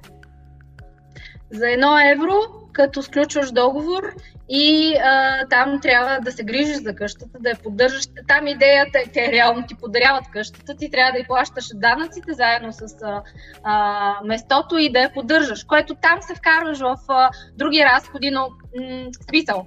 Въпросът ти е много добър, защото ми го задават много, много клиенти и ми се е налагало да му отговарям много а, пъти. Значи, а, моето мнение е, че дали ако аз живея в София, за да реша дали да инвестирам на Слънчака, в Банско, в Велинград, а, или в Италия, или в Гърция, едно правило, нали, освен да съм си направила а, финансовия разчет както трябва. В това място, в което аз ще инвестирам, трябва да познавам пазара, първо. Второ, или трябва да имам някой познат, на когото да имам достатъчно доверие, за да се грижи за имота, да го управлява, или трябва да делегирам на фирма, която да го направи. Това, как да кажа, мнение, че на имотите хляб и вода не им трябва и че ти вкарваш ни пари и ги забравяш, и не трябва да се грижиш за това нещо, защото то не диша, не съм съгласна с това мнение. То не, за мен това не е истина. Когато купих къщата на 70 км от, а, от София, аз я видях как като оставих година-две, тя почна да се руши. Това беше къща от а, турско време, а покрива започна да се руши. Сега оградата, която беше а, каменна здрава, реден камък, и той започна да се руши. Не може да оставиш един имот без надзор. Значи, първо правило, трябва да познаваш пазара. Защо? За да не се прецакаш. Защото да, руснаци примерно купуват от дистанционно по морето, обаче нали, колкото и да не, да не съм наясно с пазара на морето, знам страшни прецаквации, които са им правили, защото нали, познавам кой ги е правил. Първо да не се прецакаш тотално и да не си си направил сметката, ако примерно искаш да го даваш под найем. Нали, хикс пари като си дал и искаш някаква доходност, ще можеш и да я вземеш. Второ, някой да се грижи за имота. Защото ти не можеш да тик-такаш всеки месец да наглеждаш имота от точка А до точка Б, ако, ако това не ти е хоби. Тоест, това, на това трябва да, да, да отговаряш. Ако, тоест, в една в един район, давам пример Плевен. Аз съм а, родом от Плевен. Оказва се, че в един град като Плевен, а, благодарение на Медицинския университет, който учат много а, чужденци, така в близост до Медицинския университет за 50 хиляди, 60 хиляди, когато там мои близки бяха инвестирали в имот, а, тухлен апартамент, можеше да се вземе наем 6 до 800 лева с затворени очи. Нещо, което в София нямаше как да вземеш примерно 400 евра и да дадеш 50 хиляди евро. Но там трябва да имаш, да познаваш района, да знаеш защо точно да инвестираш. Нали, говорим, говорим за момента. Не се знае племен, примерно след 10 години, на къде ще изкяри. И трябва да имаш някой на местно ниво, който се занимава с този имот. Имотите са живи. Нищо, че не могат да говорят. Някой Да. път говорят, ама ни- ние не им разбираме език. Да. А, буквално оставен един имот без надзор, а, особено къща на село, ми той е природа, то расте една трева, тя О, ти... за тревата не искам да ти говоря. В Смисъл, това е една друга тема. А, но, но било той и имота е в такова в, а, а, жилищна сграда на етажи, то бездомници могат да влязат вътре, като разберат, че нали, никой не живее в този имот и така Ама нататък. той може да се присвои имота. Пр- Не знам дали си наясно. Закона дава такава, такава възможност. Ако ти 10 години не си си поглеждал имота и Иванчо и Марийка се настанят в този имот, плащат му данъците, да съберат трима свидетели и докажат, че те 10 години необезпокоявано и непрекъсвано са го ползвали, нотариален акт по обстоятелствена проверка за давностно владение и забравяш за този имот. Да. Всяко нещо, за което не се грижиш, ти не го заслужаваш. Ако ти не се грижиш лично, трябва да наймаш някой друг, който да се грижи. Да, точно това, за- наемането, точно това сега ми излезе мисълта, че ам, нали, те- тези, които сме занимаваме в момента в криптовалути, които сме забрали някакъв капитал, ще се чудим къде го диверсифицираме, ние реално не търсим бизнес. Ти каза, нали, голям процент от парите се наляти обратно в бизнеса. Значи аз, аз работя, аз си давам аз си го продавам времето, продавам си експертиза в, в това, което работя, а, полезен съм на определена компания, за която тя ми плаща. Това ми е работата. Аз не търся бизнес, аз имам идеи, знам какво, достатъчно опитен съм, достатъчно а, кадърен и адекватен и самоинициативен съм, че ако искам, мога да отворя един девелопмент хъб в България, да тегля клиенти от чужбина и такова. Но това е бизнес, това е, като ти си отгоре, ти си най-отговорния, ти не си на 8 часа. Когато имаш 8 мисли, ти не си на 8 часа работно време. Ти си на 12 часа, на 16 часа работно време. Ти си И- на 24. А, да, Зависи и- как си го направил. Да. И съответно мислята ми беше, че а, а, много от нас това, което търсим е пасивен доход. Идеята е, че поели сме риск, инвестирали сме в една наистина много високорисков асет клас. Ако можем днес вече да го наречем асет клас, защото преди 5 години никой не го признаваше криптовалутите и в частност биткоина за асет клас, но поели сме един риск, дали късмет сме изкарали, дали просто правилно сме а, преценили някои неща преди други хора, спечели сме сега някакви пари. Това, което много от нас търсят е пасивен доход. Но при имотите не са там, няма пасивност. Ти имаш постоянно, ти работиш с хора. И ти постоянно трябва да занимаваш с тия хора. И заради това вече идва момента, нали, дето а, а, коментирах за немане, или май не коментирах, за немане на фирма, която да ти менажира а, това да ти менежира имота. Тук в а, имота, в който живее една фирма, която държи а, 10-15 имота вътре в София, менажира ги всичките и даже говорих с моите хазяи дали а, приемат чу, външни клиенти, нали, с външни имоти и така нататък. А, им даваш ключовете, казваш това е имота, подписват един договор за а, стопанисване, пускат го те през Airbnb, те го имат си фирма за чистене, които след клиента изчистват или пък а, ако ще е по-дългосрочен план да се подпише договор през тях, а, задържат там 10, 20, 30% от а, а, найема, останалото нали си идва при те, плащаш му вече данък над дохода и така нататък. Но това, което търсим пасивен доход е наистина при а, как да кажа, ако, мисля си твърде, ако твърде много си разпръснал имотите и с различни градове, трябва твърде много фирми да намираш, които локално стопанисват Да. такива имоти. А при земеделската земя това, което харесваме, е, че обикновено договорите там са за по-дълго време. Примерно поне 10 години. Ти го даваш на някой фермер. Когато закупиш някаква земеделска земя, тя обикновено тя идва с договора, с задължението. Ще ти следващите още 6-7 години си към този фермер, който той ще стопанисва, той ще засажда там култури и той ще изплаща нали, после рента, базирайки се върху реколта. Нещата са много различни. Много, в смисъл. Има, хора, които, които биха инвестирали в земеделска земя, други, които никога не биха. То е като, като да не знам, разликата между земеделската земя и примерно жилищни имоти в София е като разликата от това да инвестираш в акции или в злато. Мисъл, те нямат нищо общо. Съвсем различна философия, което не означава, че едното е хубаво, а другото е лошо. Те са различни. Да. Така че да, разбирам те. Да. Искам да си споделя екрана, да ти покажа само за момент нещо.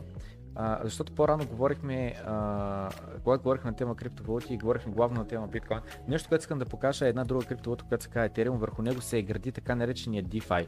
А DeFi означава децентрализирани финанси. И а, споменах по-рано, че нали, взех си а, а, кола, която а, не ми достигнаха за да я закупя а, около 15 000 долара. В смисъл, аз ги имах парите, но точно това, че аз искам да играя на сигурно. Не искам да си дам всичките пари за колата. Имах забавени две заплати от, а, от фирмата, за която работя и а, те ги сплатиха в крайна кащата на време, но тъй като съм човек, който не обича да поема риск, а трябваше нали, да, да, да, да, платя колата, исках да не оставам на нулата, примерно с 1000 лева джоба, изтеглих заем, за да съм сигурен, че имам капитал, съм сигурен, че имам а, възглавница, нали, която се олегна и заради това изтеглих а, а, а, заем, като сложих като колатерал, като... Как беше колатерал, пак на български се забравям. Депозит, какво беше там? А, ипотекирах си биткоина. И съответно мислята беше, че давам един биткоин, който който на момента имаше стоеност 37 000 долара, а изтеглям 15 000 долара заем. Има готовност при нужда да сложа примерно още един, който да, да, да бекна колателъра си, ако примерно стоеността на биткоина падне. Така работи кода, че ако падне от 37 000 долара до примерно 18 и се приближи твърде много до главницата, до това, което дължа, кода автоматично ликвидира моя биткоин, продава го на свободния пазар и дава парите на а, този човек, нали, на когото аз дължа заема. И по този начин той се чувства максимално в безопасност, освен ако биткоин не се средни с 100% за един час, то тогава биткоин, а, кода ще има време да действа, да кикне, в смисъл да се задейства, да продаде биткоина, да даде на човека парите и аз да съм предсакания. Защо? Чакай, стоп, момент, въпрос, за съм сигурна. А има ли опция, в която биткоина така да се срине, че кода да не може да разбере и както се случва с имотите, ти си ипотекирал един имот, обаче в един момент банката ти взима и всички останали имоти и ти запорира сметките, за да можеш да... Нали, това е много грубо казано, не се случват точно така нещата, но ти парализирам в момента, за да можеш да си покриеш кредита. Може ли да се случи нещо такова с биткоина? Не можах на 100% да го а, разбера примера, но, но работи последния начин, че аз давам един биткоин, който примерно струва 30 000 долара, Сега. вземам заем, при, не, в момента струва 60, но примерни цифри говорим. Добре, 60, добре, в момента цената е 60 000 долара, сега цената е на биткоина 60 000 долара. Аз ако взема заем от 30 000 долара сега, имам 50%, нали, как се каже, loan to value ratio, нещо такова. Нали, колко ми е заема, към колко е колатерала. Така, идеята е, че аз съм 50%. И тези те се наричат платформи за вземане на заеми и така нататък. Те работят на принципа, че максимум можеш да вземеш 80% от стоеността. Максимум. Но, тръгне ли да пада цената? Така. Този, който е поел риска, е този, който е дал заема, нали? Защото да. ти си дел парите, ти си дел парите, ти си готов, ти можеш да си ходиш вече за, наш, за калмарите. Проблема обаче, че той дете е дал парите, той взема а, риск поема, като ти ги даде. Намалянето на риска идва от това, че ти си оставил един биткоин. Обаче биткоин е волативен. Идеята е следната, че така работят тези лендинг платформи, се наричат платформи за даване на заеми, че ако аз съм, а, искам да взема заем, трябва да започна да дам поне 120 и колко процента идва от стоеността на заема във вид на колатерал. Обаче аз като го дам, аз случая съм дал два пъти стоеността, нали? вземам 15 000 долара, а пък съм дал 30 000 долара колатерал. Обаче ако цената тръгне да пада надолу, аз съм бил в готовност да депозирам още, за да си потвърдя, за да си подкрепя заема, за да ни бъда ликвидиран. Защото ликвидирането става в момента, в който стоеността на това, което си оставил, е, 90, е 110% от стоеността на заем. На заема. Тъй като твърде много се приближават, за да може да няма загуби за човека, който е дал заема, кода продава биткоина ти, за да го възстанови сумата на този, който е дал а, заема. Окей? Okay? Да, при имотите е малко по-различно. Човека поема Разбирам. 100% почти от, не почти, ами си поема 100% от риска, защото отговаря с цялото си имущество. Разбирам, разбира се, да, да, да, да. Това, което искам да изкомуникирам в момента е, че изгражда се един DeFi Space, се нарича DeFi означава децентрализирана финансова система, където аз вземам заем от човек, който не познавам. Той дава пари на човек, който не познава. Всичко това нещо работи благодарение на блокчейн технологията, благодарение на децентрализираната криптовалута е, Ethereum, мрежата с Ether токена и благодарение на колатерал вид на биткоин или друга криптовалута. Така, но обаче това, което искам да покажа е следното, че както има едно change бюро, в което примерно не се представим един човек от щатите идва в България с 1000 долара и казва, България не мога да отида в подзеленчука на ъгъла и да си купувам домати с долари, трябват ми левове. И отива в Change бюрото и каза примерно, ето и 1000 долара, да кажем, че ратиото е 2 към 1, дайте ми 2000 лева. И Change бюрото ще каже, то хубаво, обаче ние няма да дадем 2000 лева, ние ще дадем 1950 лева. 50 лева остават за нас. Следващия момент американците казва ми кода направи добре и дава нали, 1000 долара за 1950 лева. Харч, тук изхарчва 950 лева, остават му 1000 лева, които ще хваща самолета за щатите и си казва по-добре тук да ги обърна обратно за долари, защото в щатите аз не знам въобще някой ще им ги приеме ли тия левчета ми даде долари. И заради това отива да 1000 лева казва, айде се ми дадете обратно 500 долара. Те казват, то хубаво, обаче няма да дадем 500 долара, ще дадем 450 долара, 50 долара ще задържим за нас. Така. Това се нарича, нали, нали, как работи модела за печалбите за Change бюрото, които имат офиси, служители, в смисъл, нали, rental space, което е такова, служители и така нататък. А DeFi нямаш служители, нямаш хора, с които да комуникираш, нямаш а, а, real estate, който даваш под найем, което много намаля разхода, Разход. намаля фрикшена. Нямаш посредник. Ами е директно човека, който има едната валута и другата валута и той постоянно разменя. И така работи Uniswap. Това, което гледаме в момента е Uniswap а, протокола, а, който позволява на хората децентрализирано, без да има някой отгоре, без да има някой с който да се срещаш, да разменяш на 100% безрисково. Няма как да се даде фалшива криптовалута. Тук винаги се, просто е невъзможно да се фалшифицира. И по същия начин, по който нали, при едно ченч бюро, малко или много поемаш риска да ти дадат фалшиви пари. Да, и тук, ако погледнем USDC къмто USDT, което означава, че разменяш долари за долари. В момента доходността на годината, на цяла година, е 12%. В момента, с други думи, това, което изкомуникираме, че можеш да вземаш лихва 12% в долари, благодарение на DeFi. И сега идва, Откъде на къде? Ама това не е ли пирамида, е? Как така 12%? Банката ми дава 0,03%, е? Защото примахваме посредника. Защото нямаме големи сгради, с големи светещи табели, с охраната, с всичкото. Всичко това се помаха, примаха и сигурността идва от блокчейна. Значи извода е, че трябва да имаме и в крипто активи. Само, че трябва да си ги обясним по-детски, като на 6 годишно дете, за да, хва, за да хванеш за да хванеш принципа. Не хванеш ли принципа и пак една малка част, за да може утре обществения договор, като се промени от а, а, този вид валута в а, времето, което ни остава да живеем, да ни ни се срине всичко. Абсолютно да. А, в смисъл, без съмнение криптовалутите в момента са нещо, което се развиват, нещо, което е много ново. Само на 12 години. То на 12 години е биткоин. Той е бебе, Ете, да. Е, да, Етериум е на 6 години само. В смисъл, че това са много нови неща. Uniswap, това, което тук що показах е на 2-3 години. В смисъл, че това са много нови неща, много рискови неща. Но, но, точно това, което в момента показах за долара, там риска идва от няколко неща. Едното нещо е, че той е долар, който е върху блокчейна, за да може да сложиш реален долар, от реалната банкова система в Штатите върху блокчейна, блокчейна който е 10... Защото нали казвам, че са долари, но те са долари върху блокчейна, върху една технология. Как така идва долар физически, реален, от банковата система в Штатите върху блокчейна? Става като когато имаш някой, на който човека прави банков трансфер до тази компания и тази компания после пък минт не се казва на английски, създаде върху блокчейна еквивалент на това, което има в резерв. И с други думи, ти трябва да имаш доверие на тази компания, че за всеки един долар, който те създават върху блокчейна, реално има долар депозиран върху, банкова, върху тяхната банкова сметка. Това изкомуникирах ли го? Това е като като, като с златото, един вид. Все едно. Точно така, точно така. И сега въпросът е, че СЕКА в Штатите, Security Exchange Commission, в Штатите направиха аудит на компанията и я хванаха в грешка, че 2017 лет коя година са имали повече върху блокчейна, отколкото реално са имали върху банковата сметка. Трябваше да платят 6 милиона глоба, но това е. Не са казали, Понзи е, не има милиарди върху блокчейна, пък реално ги няма в банковата сметка и така нататък. Аудита стана, общо взето не изгърмяха нещата, абсолютно компанията се оказа, че е легит.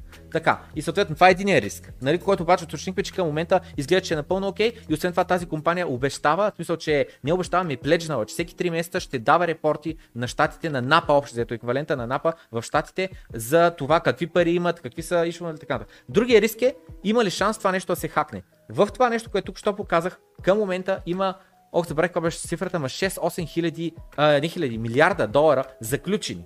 С други думи, най-добрите хакери в света се опитват да го хакнат, за да изтеглят тия 6-8 милиарда. Ако има начин, мисля беше, че колкото по-дълго време това нещо съществува, без да, бъде хакнато, толкова по-голяма става сигурността, защото ми те, щом 6-8 години успяха да го хакнат, значи какъв е шансът да го хакнат. Та това е втория риск и сега трети в момента не мога да сетя, но това е. Но мисля беше и другото нещо, което е много интересно, е, че Visa, Visa, компанията Visa, използва също това нещо, което тук що показах. В смисъл, казаха, че ще приемат преводи върху това също нещо, което тук що показах. Преди 2-3 седмици го обявиха това. Значи това означава, че виза толкова вярва на технологията, такъв аудит е направил на това нещо, как работи, колко сигурно и така нататък, че да заявят, че за тях долар върху тази схема, която, тази платформа, която аз тук що показах за тях, е еквивалента на истински долар в банковата им сметка. Значи остава на 17 април 2031 година, като си направим пак разговор след 10 години, да видим как се движи криптото и как се движат имотите. И да видим кой в кошницата си, колко яйца има и колко кошници има. Абсолютно, да. Да. да. Ами, аз съм абсолютно про диверсификацията. В момента, нали, по-рано, дед коментирахме, че съм 100% в крипто. Аз съм 100% просто защото не защото не осъзнавам риска, а и не защото принцип съм рисков играч. Но защото а, моята лична преценка към моята лична ситуация, в която е аз в момента и да загубя всичко, и загубя съм няколко години спестяване. Най-добрите ми години, най-доходностите ми години, те първа са пред мен. Те първа са пред мен. Значи така, кой че... пита? Да, така че за мен това е риска, който поемам, то не е пагубен, то не е си загубя пенсията, то не е не знам си какво. Загубил съм 4 години, които може да ходя повече на екскурзии. Ей, е, голямата работа. Смисъл, буквално голямата работа. Но, но, а, съм абсолютно за. То сега за, и не може много. За, за диверсификацията, просто в момента всичко съм сложил там, защото според мен в момента ще бъде за следващата, особено сега тази година, най-бързо развиващата се сфера, а, защото сега те първа започват да подгряват институциите и а, а, световния, как да кажа, големите пазари на тема криптовалути. Защото 2017 година до 2021 година, за 4 години, това, което стана за първи път, за първи път, PayPal, които имат 350 милиона клиента в целия свят, вече предлагат покупка и продажба на криптовалути. PayPal които аз ги ползвам от 15 години PayPal, но днес вече го предлагат. Това го предлагат от края на миналата година. При това нещо това не съществуваше. PayPal нямаше стампа в approval, де се казва удар печата, да, не искаме да занимаваме с криптовалути. Другото нещо, което нямаше е, в момента нали Elon просто ми идва на ум и, и те са компанията закупиха 1,5 милиарда. Но не е само той. Има в момента списък, забравих какви бяха 30-40 компании има, които са закупили биткоин с парите на фирмата си с трежери резерва, с тези спестени пари, които стоят като резерв, те ги превръщат в биткоин.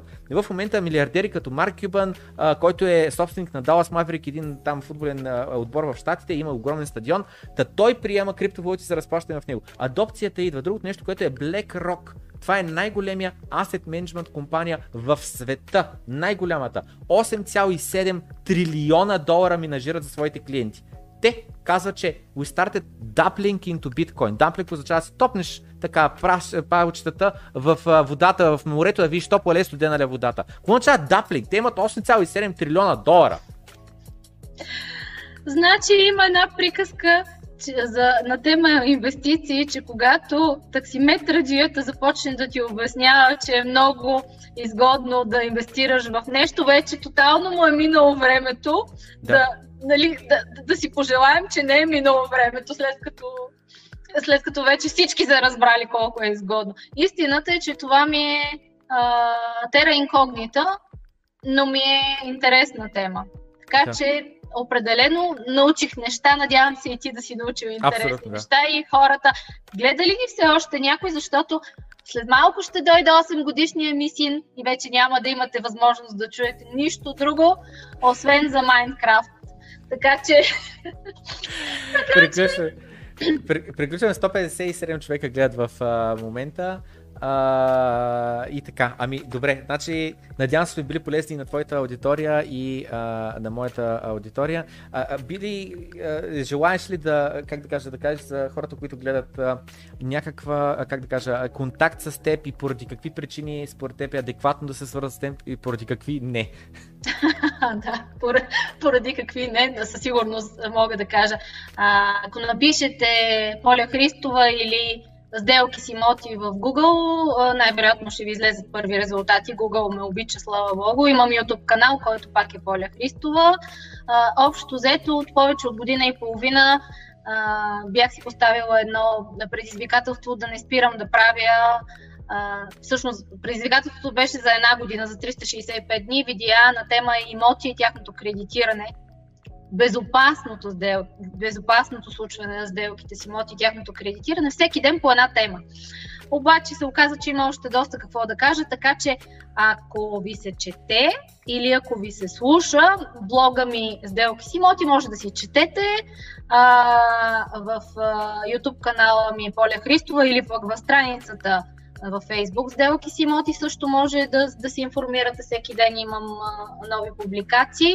Иначе на кого бих могла да бъда полезна, ако сте решили да купите имот, или сте решили да изтеглите кредит, или двете, това ми е м- експертизата. Само, че а, как се случват нещата безопасно. Кой да не се свързва с мен, а, истината, че си, аз си избирам клиентите. Да, разбира се, първо избират мен те, но аз решавам с кого да работя. Тоест, за да работя с някого, той трябва да ми каже цялата истина за себе си, първо.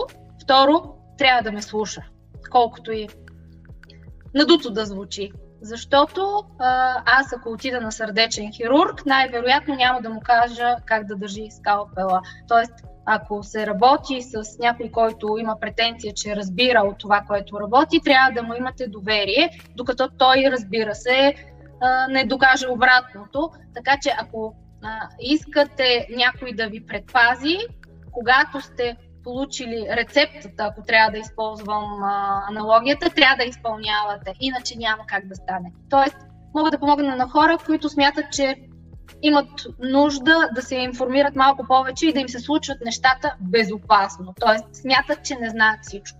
Това е. Кредитните консултации са безплатни в интерес на истината, пак казвам. Нищо не се губи. Но човек трябва да е искрен и да каже цялата истина. Добре, супер.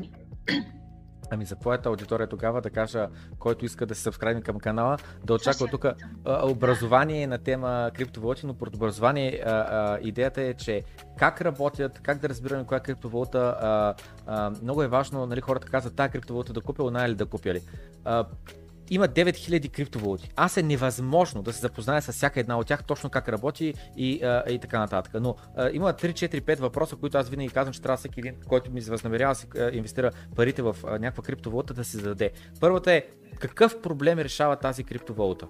Ако не решава проблем, тогава как, как, защо купуваш нещо, което не е полезно? Мисля, защо? Няма никаква причина за мен да купуваш неполезни неща. Вторият въпрос е, окей, тя решава някакъв проблем към момента някой друг решава ли този проблем? Ако има конкуренция, ако има друга криптовалута, която в момента се бори с същия проблем да бъде решен, тогава трябва да си наясно, че инвестираш в нещо, което има конкуренция и въпросът е колко точно на брой има други криптовалути, които се да същия проблем, по какъв начин го решават и този по какъв начин го решава по по-добър начин, че е да залагаш парите на тази конкуренция от възможния нали, пул от альтернативи. Следващото нещо е какъв екип. Така момента, а, а, как да кажа, кой реално работи върху този проект, в какъв стадий е този проект. Той е готов, направен и вече те първо ще се пуска или имаме следната идея. Имаме тук написахме едни точки. Е, това искаме да направим. Инвестираш на зелено или инвестираш на вече проект, който е построен, работещ и така нататък. Биткоин вече е на 12 години. Етериум вече е на 6-7 години. Върху Етериум всеки ден има за милиарди долари транзакции за милиарди долари всеки ден. В биткоин транзакциите са, забравих вече какви бяха цифрите, но са астрономични, за стотици милиарди долари вече има всеки божи ден върху биткоин. Това са много използвани блокчейни. А, от 9000 а, възможни криптовалути, повечето от тях са криптовалути, които нямат никакво бъдеще и които до 5 години ще спрат да съществуват. Ужасно рисковано да купуват каквито е било други криптовалути, освен биткоин и етериум. Но това не означава, че са само две истинските и съществените и, а, как да кажа, полезните проекти. Идваме на, на, на, принцип, на, например, криптовалута Link, която е Oracle. А Oracle означава криптовалута, която прави връзката между реалния свят и блокчейна. Защото блокчейна живее на един компютър, единици и нули, дето а, а, Поля каза. Та той как да знае единицата и нулата, как да знае Байден ли спечели? Сега, президентските избори или Тръмп спечели президентските избори. Няма как да знае. И заради това се създава един проект, наречен Link, който се нарича Oracle, който да свърже реалния свят с, а, а, с криптовалутите. И съответно аз говоря на такива теми. На тема кое как работи, какво представлява, покривам новините, покривам а, в момента в Штатите какво се случва. А, България е малка, незначителна държава. 6-7 милиона човека сме най-бедната държава в Европейския съюз. Ние сме нон-фактор. Турция е нон-фактор. Штатите към момента е не случайно глобалната, как да кажа, най-силната а, економика на, на, на планетата, а, Китай излизат като райвелс, така нататък. Общо тези две държави го не интересува какво се случва а, при тях. Не ни интересува толкова много а, какво се случва в България или в Гърция и така нататък. В Европа не интересува, но е нещо, което нали, говорихме по-рано, че се щупи света, промени се, преди COVID, след COVID се дели. Това, което се промени е, че в Штатите си спринтираха 10 трилиона долара миналата година. А в Европа колко се, се принтираха? ЕЦБ-то колко изпринтираха? Съвсем скоро нещо, което стана тази седмица беше, че бившият шеф на ЦРУ прекарва хикс на брой време, не знам колко време, да проучи криптовалути. Той е човек, който не е бил запознат с криптовалути, който не е инвестирал в криптовалути, той няма причина да говори добри думи за криптовалути. Над него му е платено да направи репорт на тема криптовалути. И той заявява следното нещо. И отново, това аз лично го познавам този човек, никой не бях чул за него, но той е голямо име в Штатите. Той е бив шеф на ЦРУ.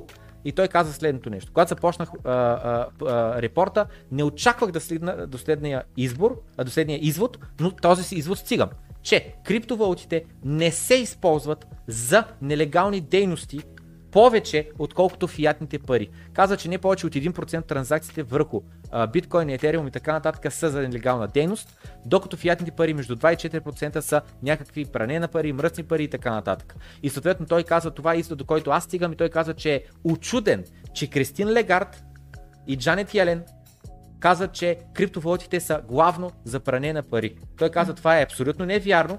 И от другото нещо, той каза, два извода има в репорта му. Единият е, че не се използват за такива неща. И второто нещо, че е впечатлен, mind blown е на английски израз, който е използван, че е mind blown човек. Направо е, да не може да повярва колко добре се траква всяка една транзакция върху блокчейна и какви инструменти има изградени, за да може да се следи има ли престъпна дейност върху биткоин или няма.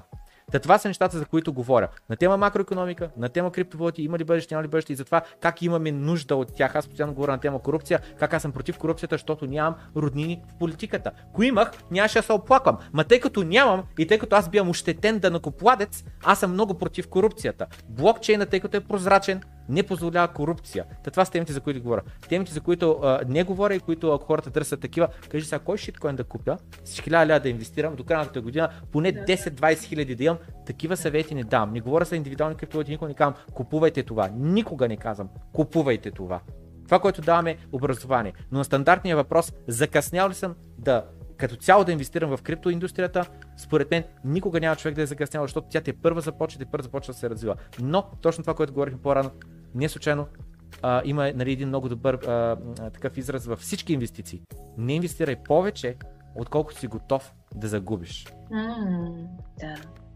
Особено в супер волативен и супер рисков асет клас като криптовалутите. Значи образование и а, пробуждане предлагаш така, като, като те слушам. Общо да. да. да. Беше ми драго. Благодаря, че ме покани. А, не, не мога да повярвам, че има хора, деца са ни издържали толкова време, но щом казваш, ще приема на доверие. а, ще трябва да го, да, да го из, изгледаме и слушаме пак, за да видим, за да се дообразоваме. И както се казва, пожелавам ти а, да стигнеш до повече хора с тази информация. Чао на всички, ще се видим в понеделник в Доброто крипто.